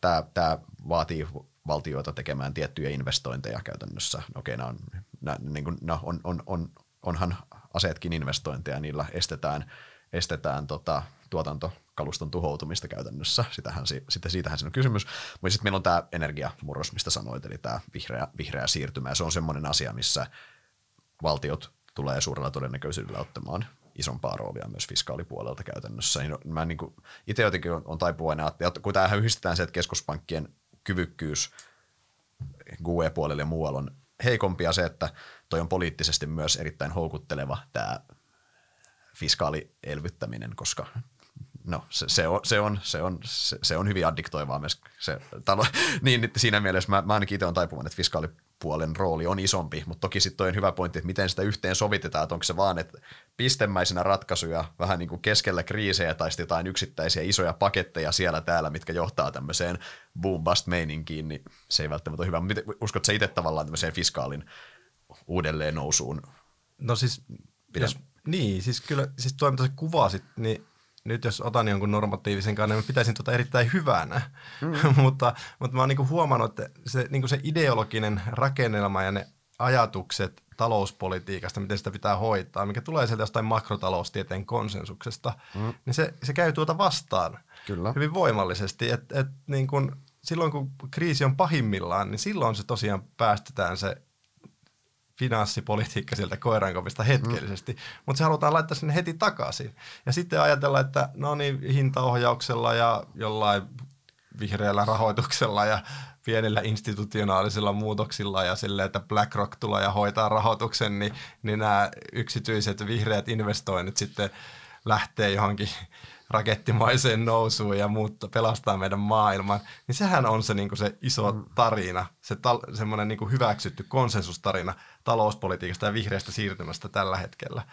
Mutta, mutta se, että joku sanoi, että nyt julkisen vallan valtioiden pitää alkaa tekemään investointeja ja, ja tota, että sille olisi niin kuin joku poliittinen kannatus aivan ilmiselvää tästä eteenpäin, niin, niin mä pidän sitä jonkinlaisena ajatteluna, että mä pidän tota sun kantaa sille, sille toivottavana, mutta en niin realistisena. Et, et on tässä niinku just nähty, että samalla kun Saksassa puhutaan kaikista investointitarpeista, niin mitä valtiovarainministeri siellä tekee, on sitä mieltä, että tiukat EUn taloussäännöt takaisin. Ja, ja kumpi niistä sitten voittaa. Et, et voihan sitä niinku puhua, että investointi- investoiminen on tärkeää ja samalla laittaa instituutiota siihen suuntaan, että se ei ole mahdollista. Mutta mut siitä mä oon samaa mieltä, että tuosta sitä kamppailua, se poliittinen kamppailu tullaan käymään tällä vuosikymmenellä tuon kysymyksen ympärillä. Ja, ja se, mikä, mitä niinku tällä hetkellä nyt tässä lyhyen aikavälin näkymässä on, niin se voi säikäyttää koko tämän meidän ajatusmallin ja ne ajattelijat sillä tavalla, että ne huomaa, että okei, tämä ei voikaan olla enää pelkästään keskuspankkien käsissä, että se on sitten boom bustia ja se ei ole näissä yhteiskunnallisissa olosuhteissa jär, järkevää, mm. käyttääkseni tätä sanaa, ja sitten lähdetään enemmän tuohon suuntaan, mitä sä ehkä tuossa kuvasit. Se, mikä kuvasit, mikä se suurin varmasti onko, käytetäänkö nyt paremman sanan puutteessa ide, ideologinen siellä taustajarru tällähän on se, että on velka. Et, et niin kun edelleen, että niin et ei, yli varojen ei, ei sovi elää. Näinhän se, käytännössä, näinhän se käytännössä on, ja tähän myös viittaa nämä EUn totta kai säännökset, ja kyllä itse sinänsä ainakin siis kuulun myös siinä mielessä tähän, tähän leiriin, että on vaikea nähdä, että niin sitä valtion, valtioiden vaikka velkaantuneisuutta pystytään niin kuin kasvattamaan vaan, vaan ikuisesti. Toki tässä pitää huomata, erottaa absoluuttinen suhteellinen, se on eri asia. Voi absoluuttisesti se voi kasvaa, jos sillä saadaan erittäin niin, investoinnit on aina hyviä, jos saadaan kyllä. hyvää talouskasvua kyllä. aikaan, eikö niin? Että sitten taas semmoinen syömävelka paikallaan pysyminen on erittäin kyllä. Tu- tuhoisaa. Miten, mikä sun näkemys on tästä valtioiden niin kuin velkaantumisesta? Miten sä itse ratkaisisit tota ongelmaa, jos sulla olisi mandaatti tehdä se, koska se on, sehän sun pitää ratkaista, jotta sä saat sen fiskaalin pelin toimimaan. Joo, niin? no joku on varmaan huomannut, että on joskus puhunut velkapelosta myös ja nimenomaan tuossa ideologisessa mielessä, että velka nähdään jotenkin, äh, ja julkinen velka erityisesti, mm. valtiovelka vielä erityisemmin, niin, niin semmoisena asiana, mikä pitää jotenkin saada hallintaan, että meillä olisi mitään toivoa minkään suhteen. Ja vähän samalla lailla kun suhtaudun kapitalismiin sille historiallisena pakkona, niin, niin myös niin kuin julkisen velkaan suhtaudun enemmän niin kuin seurauksena ja neutraalina asiana ja, ja sellaisena, mikä nyt vaan niin kuin syntyy näissä olosuhteissa, kun me yritetään pitää tätä yhteiskuntaa koossa. Ja, ja tota, Japani nyt on varmaan hyvä esimerkki siitä, että silloin kun se velkakupla puhkesi, niin sitten tase – se julkinen tase otti sen kannateltavakseen ja nyt se on tapahtunut sitten muualla globaalin finanssikriisin jälkeen. Ja, ja tietysti sitten on semmoisia institutionaalisia rakenteita, kuten e- euroalue, jossa se ei ole helppoa se kannattelu ei. sillä tavalla. Ja tota, mutta noin niin kuin, tätä voisi niin kuin avata moniltakin osin, mutta ehkä nyt yksi näkökulma, mikä aika harvoin tulee mainittua tästä julkisesta velasta, on se, että, että silloin kun me pyritään – tosiaan kerryttämään sitä rahoitusvarallisuutta. Me tarvitaan myös niitä riskittömiä arvopapereita sinne markkinoille ja, ja riskittömiä vaihtoehtoja. Ja silloin, jos niin kuin keskuspankki ja valtio ottaa sen ä, tota, rahatalouden kannateltavakseen ja, ja tota, takaa sen, että, että kaikissa olosuhteissa niin, niin nämä maksut tehdään näistä sop- rahoitussopimuksista, niin sehän on oikein hyvä semmoinen varallisuuserää, mihin monet sijoittajat ja säästäjät haluaa tarttua, mm-hmm. varsinkin jos siitä saisi jotain korkoa. Ja, ja, tuota, ja vaikka ei saiskaan korkoa, niin, niin, niin kuin siinä suhteellisessa tilanteessa, että tarvitaan tämmöisiä riskittömiä varallisuuseriä ja, ja kannattaisi joskus suhtautua siihen velkaan myös sillä tavalla. Mä ajattelin, että siitä pääsisi miettimään sitä niin kuin neutraalimmin sitä asiaa. Mutta nythän siinä on niin semmoinen erittäin vahva moraalismi siinä Kyllä. päällä. Ja siksi se on just se iso poliittinen kysymys, mistä se oikeastaan lähit tähän kysymykseen, mm. että pitää niin kuin pystyä vastaamaan siihen. Eikä mulla nyt, mä oon tietysti yrittänyt myös sen lisäksi sanoa, että ei, ei kannata velkapanikoida ja, ja velkapelkoa ei kannata kantaa sydämessä liian paljon, niin sitten yrittänyt näitä uusia näkökulmia siihen julkiseen velkaan tuoda, kuten tämän niin kuin riskittömän varallisuuserän, mutta ei se nyt ole auttanut yhtään mihinkään. Ja, ja tästä ehkä mä pääsinkin siihen edellisen vastauksen, jolla suokin haastoin, että, että niin kauan kuin se velkapelko siellä on, niin austerity on, tai ainakin joku kevyt talouskuri mm. on todennäköisempi lopputulos kuin se, että tästä johonkin investointijuhlaan lähdettäisiin. Että hyvin samaa mieltä on sun kanssa tuosta mm. analyysin perustasta. Niin, varmaan varmaan sitten mä en tiedä, tohon, löytyyköhän tuohon jotain jonkunlaista kompromissia tuossa köydenvedossa se, että mitä jos esimerkiksi Euroopassa tehtäisiin näitä kuuluisia rakenteellisia uudistuksia, minkä kautta saataisiin saataisi niin kuin talouskasvua vahvemmaksi, ja jos talous, talouden se normikasvu olisikin vähän ripeämpää, mihin ollaan totuttu, niin sehän taas avaisi silloin mahdollisuutta, koska sehän supistaisi de facto itsessään budjettivajeita. Vajeita, ja toki Euroopassa, Euroopassa on se toinen ongelma toki se, että eihän euroalue, jos lyödään koko euroalue yhteen, ajatellaan, että meillä on pelkkiä eurobondeja, niin euro, eihän euroalue ole mitenkään ylivelkaantunut. Meillä on, meillä on se, että meillä toinen, toinen puoli – on, taseet on erittäin hyvässä kunnossa toisella puolella, ne on ihan hirveän näköisiä. Eikö tavallaan, että on taas tämä keskuspankki, euro, euroalueen keskeinen haaste, että meillä yritetään one size fits for allia tähän näin?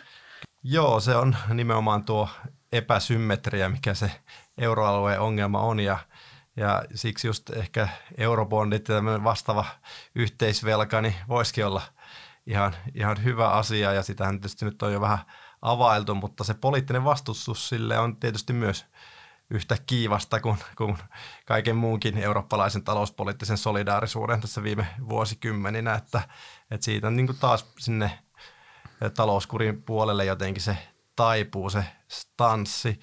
No noista rakenteellisista uudistuksista, niin ehkä se oma tulkinta on se, että kun ne ei ole välttämättä sitten kuitenkaan, että miten se saa sen talouskasvun, että jos tehdään vähän työmarkkinoilla jotakin tai muuta, että kun meiltä puuttuu se investointihalukkuus, se laaja investointihalukkuus, niin ajatellaanko, että yritykset sitten niin jotenkin reagoi johonkin aika marginaalisiin muutoksiin sosiaaliturvassa ja työmarkkinoilla, niin jotenkin sille, kun se kokonaiskysyntä tavallaan ei sit sitä kautta aut- autonomisesti lähde liikkeelle, vaan sit pitäisi niin kuin olla ehkä sitä finanssipoliittista tukea jonkun aikaa ja sitten yritysjohtajien päähän mutta nyt ollaan investointivaiheessa, että se alkaa ruokkia itseään. Mm-hmm. Mutta mut niin poliittisena kompromissina, niin kai meidän on pakko myöntyä siihen, että jotain rakenteellisia uudistuksia pitää yhdistää siihen, että sitten sitä yhteisvelkaa ja sitä eurooppalaista mm. talouspoliittista solidaarisuutta syntyy.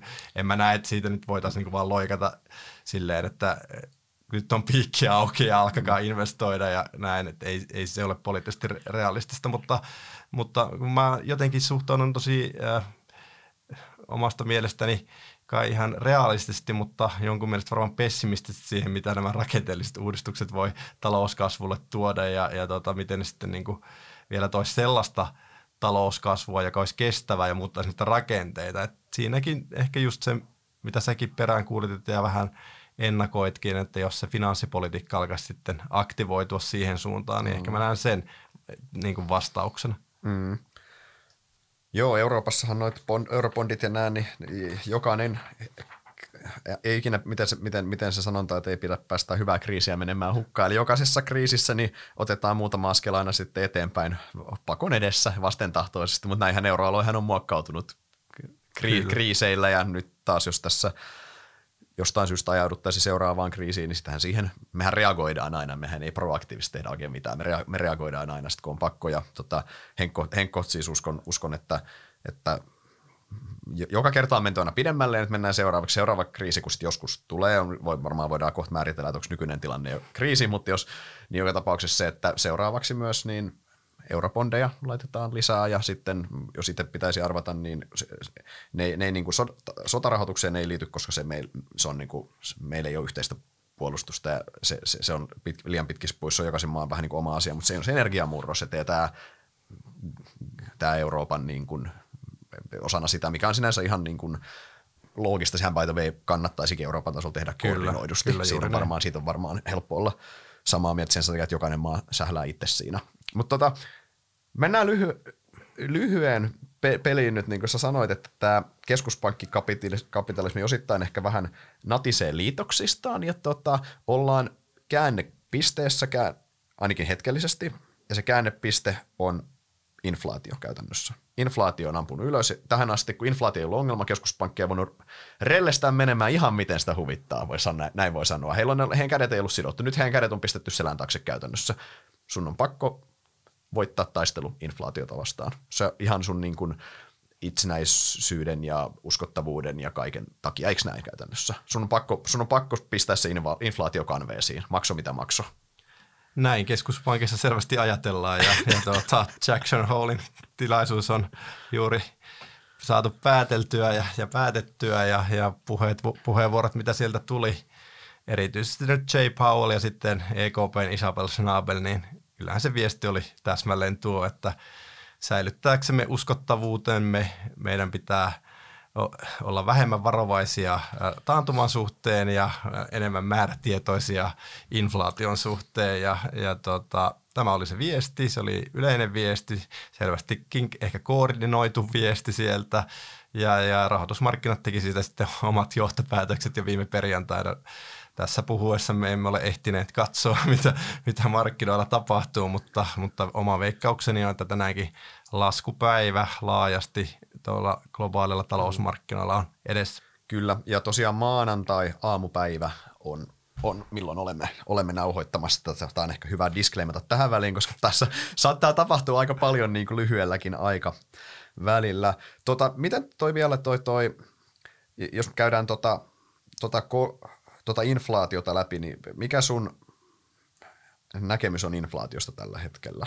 Jos katsotaan ennen kaikkea Yhdysvalloissa, mikä on se, onko voitta, voittaako keskuspankki sen kamppailun ja kuinka helposti he sen voittaa. Jos lähdetään tästä purkaa, mennään sitten korkoihin ja mennään sitten, katsotaan sitä vahinkoa, mitä sieltä voi tulla. Joo, lähdetään tästä. No Yhdysvalloissahan se tilanne on oikeastaan tällä hetkellä kaikkein paras mm-hmm. niin kuin inflaation voittamisen näkökulmasta, että, että no tällä hetkellä ne pandemian tuomat tarjonnan pullonkaulat, niin ne on niin kuin vähenemässä aivan selvästi ja siellä niin kuin varastot on täynnä, ää, pystytään asiakkaalle välittömästi toimittamaan. Kontit liikkuu. Kontit liikkuu, hinnat laskee kuljetuksessa, tuotannossa. Sirupula on monella tapaa helpottamassa.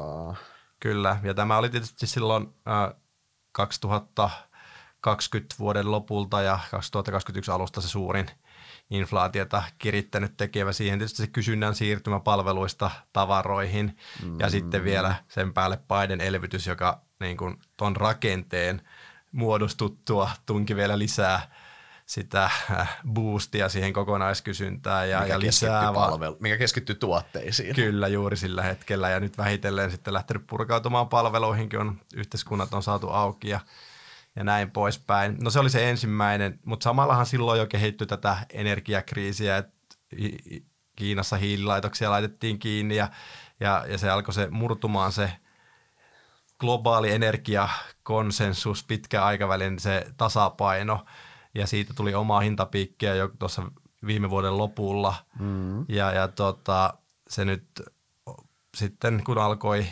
hyökkäyssota, Venäjän hyökkäyssota Ukrainassa siitä kahden vuoden vaihteesta parin kuukauden päästä, niin, niin tota, sitten se lävähti käsiin. Siihen talouspakotekamppailu, joka on sitten Euroopassa tuottanut ennennäkemättömän energiakriisin, ja, ja näin poispäin, niin se kaikki heijastuu tietysti vielä myös sinne Yhdysvaltojen talouteen, mutta niin kuin, mu, muutenhan siellä niin kuin bensahinta on lähtenyt laskemaan, se on siinä yhteiskunnassa erittäin keskeistä, ruoahintakin vähän sen keskeiset inflaatio, näyttää siltä, että keskeiset inflaatioindikaattorit on piikannut, ja ne, niiden huipputaso on jo takana, ja, ja tota, tässä niin jo eläteltiin jotain toivoita, että keskuspankki voisi alkaa keventämään sitä omaa rahapolitiikkaa mm. sen takia, mitä se nyt ei tule tekemään, mutta mennään siihen kohta. Mutta niin kuin, eihän se inflaatio näkyvä Yhdysvalloissa enää ole, ole niin, niin drastinen kuin se sitten Euroopassa. Ja tässähän tulee tämmöinen eh, jonkinlainen spreadi on tulossa niin kuin Yhdysvaltojen inflaation ja Euroopan inflaation välille tulevina kuukausina, ja se, mm. sekin sitten taas vaikuttaa niin näiden talouksien ongelmiin ihan mielenkiintoisella tavalla. Että kyllä se energiakriisi niin se tulee nostamaan Euroopassa inflaation ehkä vielä ennätyslukemiin tästä. Sitä on vaikea ajatella, että mitenkään muuten, mm. mitään muuta tässä tapahtuisi. Ja se tietysti voi heijastua jonkun verran Yhdysvaltoihin, mutta jos ne kaikki muut – tekijät painaa sitä alas, ne mm. transitory-tekijät niin mm. sanotut, että, joita Fedi olettikin, että ne väistyy jossain vaiheessa, se tarjontapuoli auttaa sitä, niin, niin siellä se tilanne on, on sitten parempi. Ja tästä ehkä tullaan sitten siihen aika lailla siihen, myös siihen rahapolitiikan valintoihin, että nythän Yhdysvallat on äh, eksportannut sitä inflaatiota muualle mm-hmm. sen kysyntäelvytyksen ja vahvan dollarin kautta – ja, ja, ja nyt sitten sen päälle saadaan vielä omaa autonomista inflaatiota täällä, täällä Euroopassa. Niin että Euroopan ja Iso-Britannian tilanne niin on aivan, aivan kauhistuttava kaiken suhteen tällä hetkellä. Mm. Että, mutta tuota, kaksi jakosta. Yhdysvalloissa ehkä alaspäin paineet ja, ja tota, Euroopassa ylöspäin. Pitää vielä sanoa asuntomarkkinat Yhdysvalloissa, että sehän näkyy pitkään se niin sanottu shelter-vaikutus mm. siellä inflaatioluvuissa Kyllä. sekä Koreassa että sitten siinä pääinflaatiossa ja se kestää nyt varmaan puolitoista vuotta ennen kuin ne uudet sopimukset alkaa painaa sitten sitä inflaatiota alas. Mm. Rakenteellisesti siellä inflaatio pysyy aika pitkään korkeana, mm. vaikka tämänhetkinen se paine saataisiin olla jo deflatorinen. Mm. sehän on taaksepäin katsova oh. indikaattori aina väistämättä se Kyllä. sekä kust, niin kuin tuota kuluttajahintaindikaattori että sitten se PCE, joka enemmän sitä BKT-puolta mittaa. Tossahan niin Fedihän on toki se keskuspankki, mitä tässä pitää ennen kaikkea katsoa, koska siellä on se reservivaluutta napin alla ja se on kuitenkin se, mikä tätä hommaa sitten, tai tämä kapellimestarina tässä hommassa niin sanotusti, mutta tota, ja Euroopassa myös niin, Euroopassa on myös se ongelma, että koska toi, toi on niin energiavetoista, toki se energia se tarttuu, vaikuttaa muihinkin välillisesti, mutta se energiavetoinen, niin e, eihän keskuspankki siis, se on hyvin vähän, mitä keskuspankki sille voi tehdä. Eihän keskuspankki niin kuin sitä printeristä kaasua sieltä ei käsittääkseni saa ulos, ainakaan niin kuin Jackson Hole, se ei ollut keksitty sitä vielä, että sitä saataisiin, niin se, se on tavallaan, että mutta miten tota, varmaan se keskeinen kysymys, mitä siis kaikki miettii, on totta kai se, että nyt keskuspankki oli todella pahasti myöhässä tähän ja nyt te tullaan sitten ryminällä karmit kaulassa tähän niin kuin kor- koronnostosykliin ja joudutaan kiristämään ennätys nopeasti, ennätys paljon, niin miten pahaa vahinkoa keskuspankki saa aikaan talouteen taltuttaakseen inflaation. Siinähän, siitähän tässä on lopulta, lopulta kysymys. Niin jos lähdetään tota purkamaan, niin ollaanko me jo taantumassa? sun mielestä? Ei, ei olla taantumassa vielä Yhdysvalloissa eikä Euroopassa, että kyllä se työmarkkina on mulle se taantumamittari ja, ja edelleen olla vuosikymmenen pohja lukemissa työttömyysasteen kanssa ja, ja työllisyysasteetkin, no erityisesti Euroopassa, niin on, on korkeammat kuin eurokriisin jälkeen milloinkaan ja Yhdysvallassakin on melkein saavutettu siellä työikäisessä väestössä se taso. Täystyöllisyydestä Täystyöllisyys, puhutaan siellä, eikö niin? Joo, kyllä. Mm-hmm. Joskin niin kuin se on esimerkiksi osallistumisaste työmarkkinoille on Yhdysvalloissa selvästi pienempi kuin se oli ennen kri, tuota pandemian alkua, että ei se nyt se työmarkkina sinällään voi niin hyvin, mutta jos niin kuin työvoima pienenee, ihmiset ei ole kykeneviä enää menemään sinne työmarkkinoille, niin se aktiivinen työväestö, niin mm. se ehkä kaikki alkaa suurin piirtein ollakin töissä ja silläkin on sitten tietysti omat vaikutukset, saa, että palkat nousee ja tulee tällaisia niin kuin toisen kierroksen inflaatiovaikutuksia. Mm-hmm. Et, ja, ja sitähän se energian hintojen nousu nyt sitten tuottaa. Jos se olisi maltillista, niin se tuottaisi varmaan niin kuin palkankorotuksia Euroopassakin, mutta kun se on näin rajua, niin sehän tuottaa kannattavuuskriisin. Et nythän jo teollisuuden yritykset pistää lappua luukulle ja ajaa tuotantoa alas. Eli, eli tämmöinen näin raju inflaatio, niin se ei enää ole sitä taloutta tukeva tuloja, se ei niin tue sitä tulonmuodostusta, mm. kokonaiskysyntää, positiivisia ajatuksia taloudesta, että jees, kasvu, hyvää kasvua, mukavaa inflaatio, syö vanhaa velkaa, mm. vaan tämä on niin raju, että sillä on niin suoraan negatiivisia reaalitaloudellisia vaikutuksia. Ja siihen sitten, jos keskuspankki vielä siihen reagoi, paniikoi, kiristää mm. huomattavasti niitä rahoitusolosuhteita, niin me ollaan aikamoisen ongelmavyhdin kanssa tässä liikkeellä. Ja, ja kyllä mulla pikkusen pelottaa tuo ensi sy- tai loppusyksy ja ensi talvi, että miten tästä kaikesta selvitään ja, ja miten se yhteiskunnan resilienssi Euroopassa ja Yhdysvalloissa kestää. Mutta ehkä just se Yhdysvaltojen vähän parempi tilanne, niin se antaa jonkinlaista toivoa, että tässä pystytään mm. vielä näilläkin talouspoliittisilla välineillä, jotka on jo todettu tässä meidän keskustelussa mm. puutteelliseksi, niin vielä helpottamaan tätä tilannetta jotenkin, mm. että ei ajattelisi tätä nyt aivan niin syvään lamaan kuin mitä nyt ehkä globaalissa finanssikriisissä ja sitten pandemian pahimpina päivinä nähtiin. Niin, tossahan varmasti on niin kuin, to, samaa mieltä tuosta Euroopan tilanne on, on todella, todella hankala, mutta se Yhdysvaltojen talous, sehän on kestänyt tähän asti itse asiassa tosi hyvin. Ja toi itse asiassa tärkeä pointti, mikä sä aikaisemmin nostit, se, että se, se, se niin kuin valtion puolelta tuleva tuleva, käytä se fiscal drag nimeä tai sitten käyttää, niin sehän on ollut itse asiassa ihan valtava. Että siihen että se talous on niin kuin kestänyt senkin, niin sehän kertoo, miten, miten hitsin vahva se alla oleva talous siellä on parhaillaan, eikö niin käytännössä? Sä oot pystynyt syömään sen hitin sieltä, se on kuitenkin ollut ruma hitti, mikä sieltä on tullut. Joo, ja, mutta ehkä se tietysti vaikuttaa viipe, viipeellä sekin, mutta toi on hyvä huomio, että kyllä siellä niin kuin yksityinen työllistämis- ja investointihalukkuus niin jotenkin jäi elämään sen kertaluontoisen mm. massiivisen elvytyksen jälkeen ja jäi semmoinen tunne, että hei, tämä pyörii tämä talous, että uskaltaa ottaa vähän lisää velkaa. Tietysti korkotasokin, niin kuin sanoit, Fed oli myöhässä, että se antoi Todella korkotason pysyä siellä pitempään ja katsoa, että katsoi niitä taaksepäin niin kuin menneisyyttä näyttäviä inflaatiomittareita ja tota, siinä mielessä sitten ei niin kuin ehkä lähtenyt jarruttamaan sitä myöskään sitä buumia ajoissa tai, tai ollenkaan. Mm. Ja sit, nyt sitten ehkä ajaa seinään sitten taas toisinpäin, että, että tämähän se on. Ja mä oon kutsunut tätä niin kuin talouspolitiikan lyhyeksi sykliksi. Tässä yrittänyt lanseerata vielä uutta keskuspankkikapitalismin ala käsitettä, ja, ja, mutta sitähän se on, ja niin kuin sä toit hyvin esiin, että tämmöinen todellinen boom bust cycle, niin, niin nyt se tapahtuu kolmen vuoden aikana mennään ää, alas, ylös, alas ja mm. vielä kerran ylös ehkä. Se on mm. hyvin mahdollista, jos niin ne keskuspankit jonkun pivotin tässä tekee ja, ja talouspolitiikalla yleensä niin kuin huolestutaan sieltä taantumasta niin paljon, että mm. lähdetäänkin elvyttämään vielä 2023 aikana, niin meillä on 2024 alussa, ollaan palattu siihen, missä oltiin 2019 lopussa ennen pandemiaa. Me ollaan menty alas, ylös, alas ja vielä kerran sinne mm. puolen väliin ylös. Ja, ja sitten me ollaan taaskaan jossain sekulaarisessa stagnaatiossa tai sitten siinä sun kuvailemassa niin kuin mm. jossain fiskaalipoliittisessa taivaassa, jossa me vaan investoidaan silleen tasaisesti ja hoidetaan sitä taloutta vakaasti, vakaaksi kohti jotain ekologista siirtymää. Mutta mut niin tämä on niin kuin se lyhyt sykli, mitä mä oon, mistä mä oon yrittänyt puhua ja, ja kirjoittaa.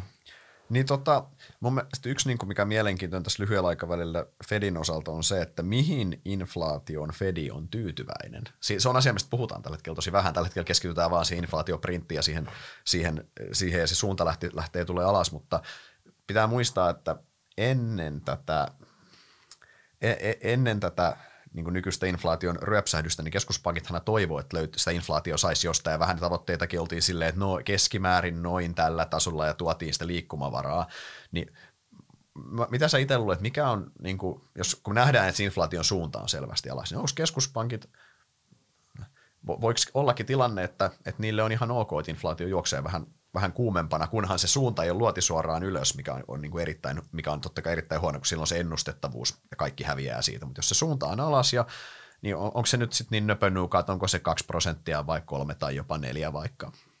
Sehän menee heidän siihen noin kahden prosentin keskipitkän aikavälin tavoitteeseen, kun riittävän pitkälti ennen sitä alle kuitenkin. Joo, kyllä Jackson Holeissa kuitenkin sitä kahta sieltä koko ajan puheessa väläyteltiin ja, ja et on se nyt siellä ainakin jonkinlaisena tämmöisenä – benchmarkkina edelleen, mutta puheet on puheita ja käytäntö on käytäntöä ja kyllä mä edelleenkin uskon, että, että se puhe, mitä sieltä kuultiin, niin se oli niin kuin jotenkin ylihaukkamaista suhteessa siihen, mikä se oikea motivaatio on.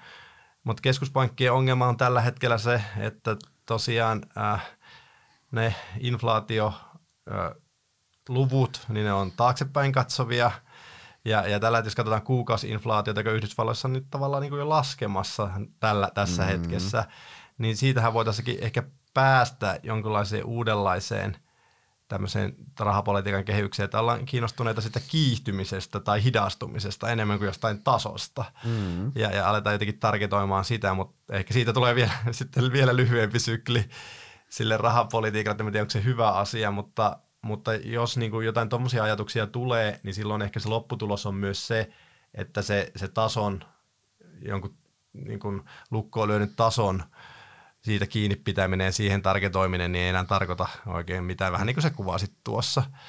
Ja tuota, mutta edelleen näkyy siellä puheissa oleva aika vahvasti, että, että tuota, vanhat, vanhat luvut pätee ja pitää ja, ja niitä kohti pyritään menemään.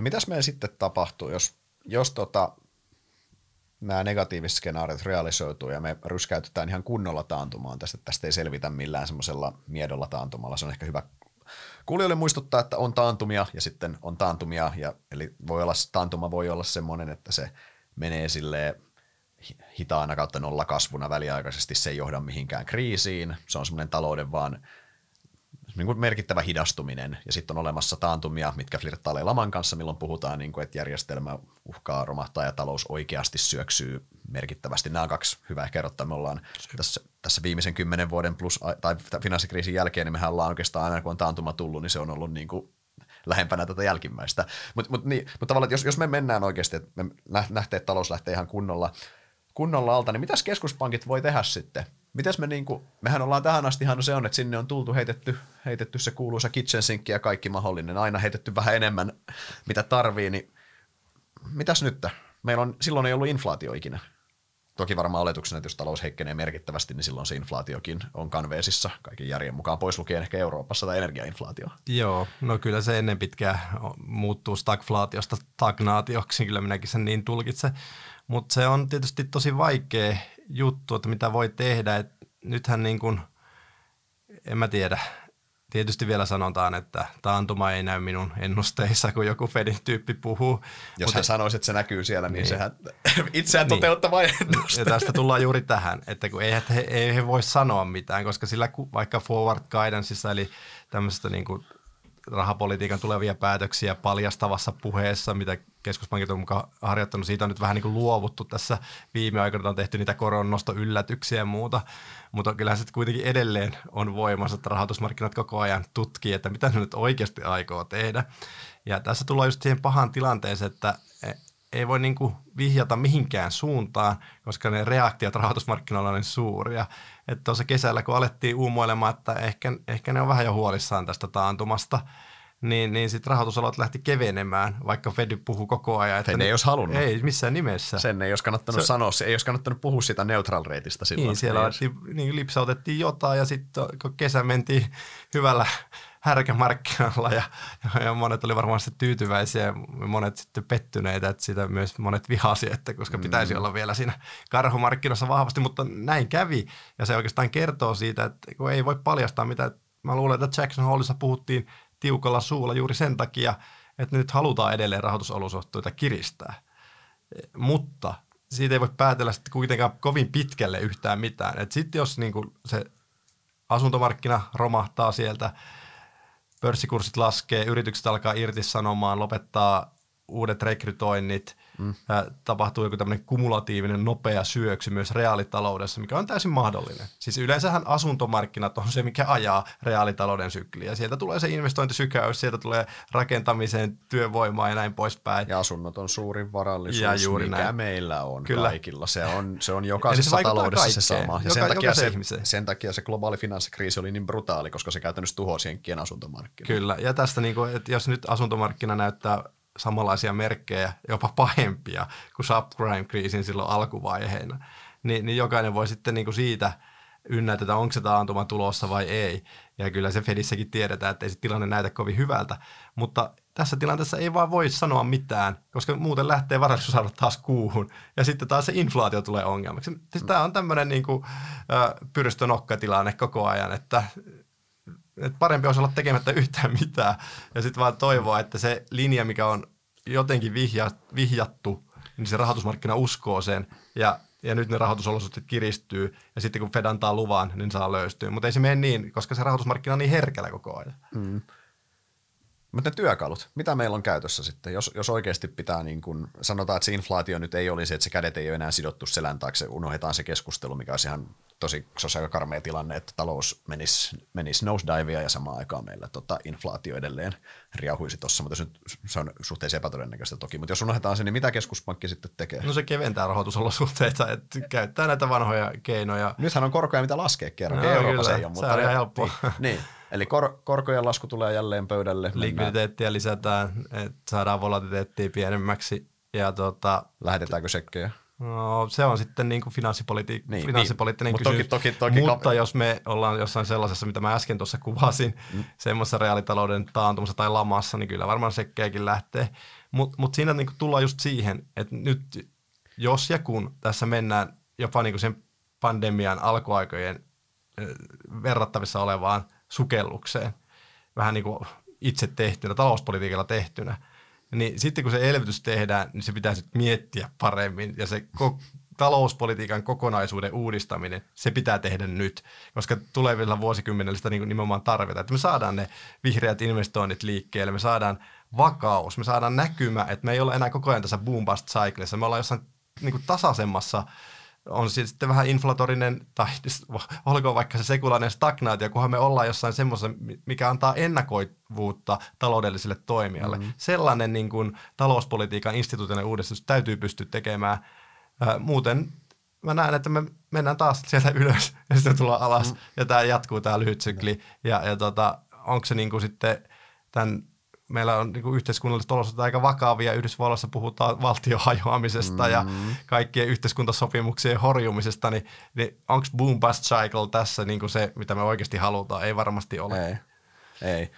Miten, miten paljon keskuspankkeilla on sun mielestä, niin kun, jos mietitään elvytysvaraa vielä, että yhtenä, korot on yksi, me nähdään korot Euroopassa, ei ole ja Jenkeissä taas on totta kai elvytysvaraa siinä, mutta miten, ja totta kai jos katsotaan niin rahoitusolojen kireyttä, niin siinä puolella on, mutta miten sitten, miten sä ajattelet asiasta, kun keskuspankkien taseiden koko, se on myös yksi semmoinen, että mistä monesti, että eihän, eihän ne voi paisua loputtomiin, ainakin itse ilman toki mitään kummempaa perustelua on sitä mieltä, että ei voi, ja se, se ajatus, että jossain vaiheessa että siellä vaikka EKP omistaisi kaikki valtionlainat, niin siinä ei ole niin kuin yhtään, se ei vaan ole niin kuin järkeä, että jossain se raja tulee vastaan, mutta näetkö sä, että ollaanko me osana, kun puhuttiin tästä käännepisteestä keskuspankkikapitalismissa, niin onko tämä yksi rajoittava tekijä siellä sun mielestä?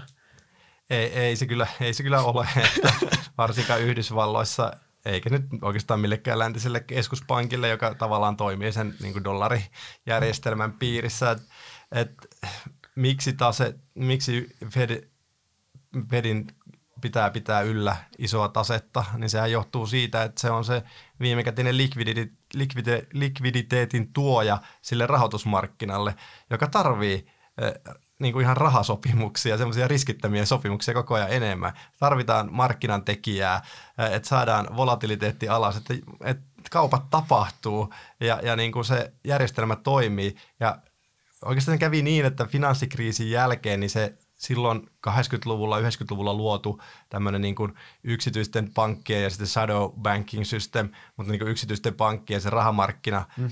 ää, rakenne, niin se niin kuin romahti siinä ja Fed tuli sitten paikkaamaan sitä ja otti sen niin kuin roolin, että okei, täältä, täältä sitten tarvittaessa tulee. Mm. Ja, ja tota, sitten kun se huomattiin, että okei, näin tämä nyt toimii, niin sitten kaikki niin kuin meni sinne markkinalle ja nyt on siellä, ne on nyt siellä Fedin taskussa. Mm ja, ja silloin jo 2018, kun pyrittiin sitä kuuteta tuomaan ensimmäistä kertaa, niin sitten tuli tämä repo market-kriisi välittömästi, koska rahamarkkinasta alkoi loppua likviditeetti.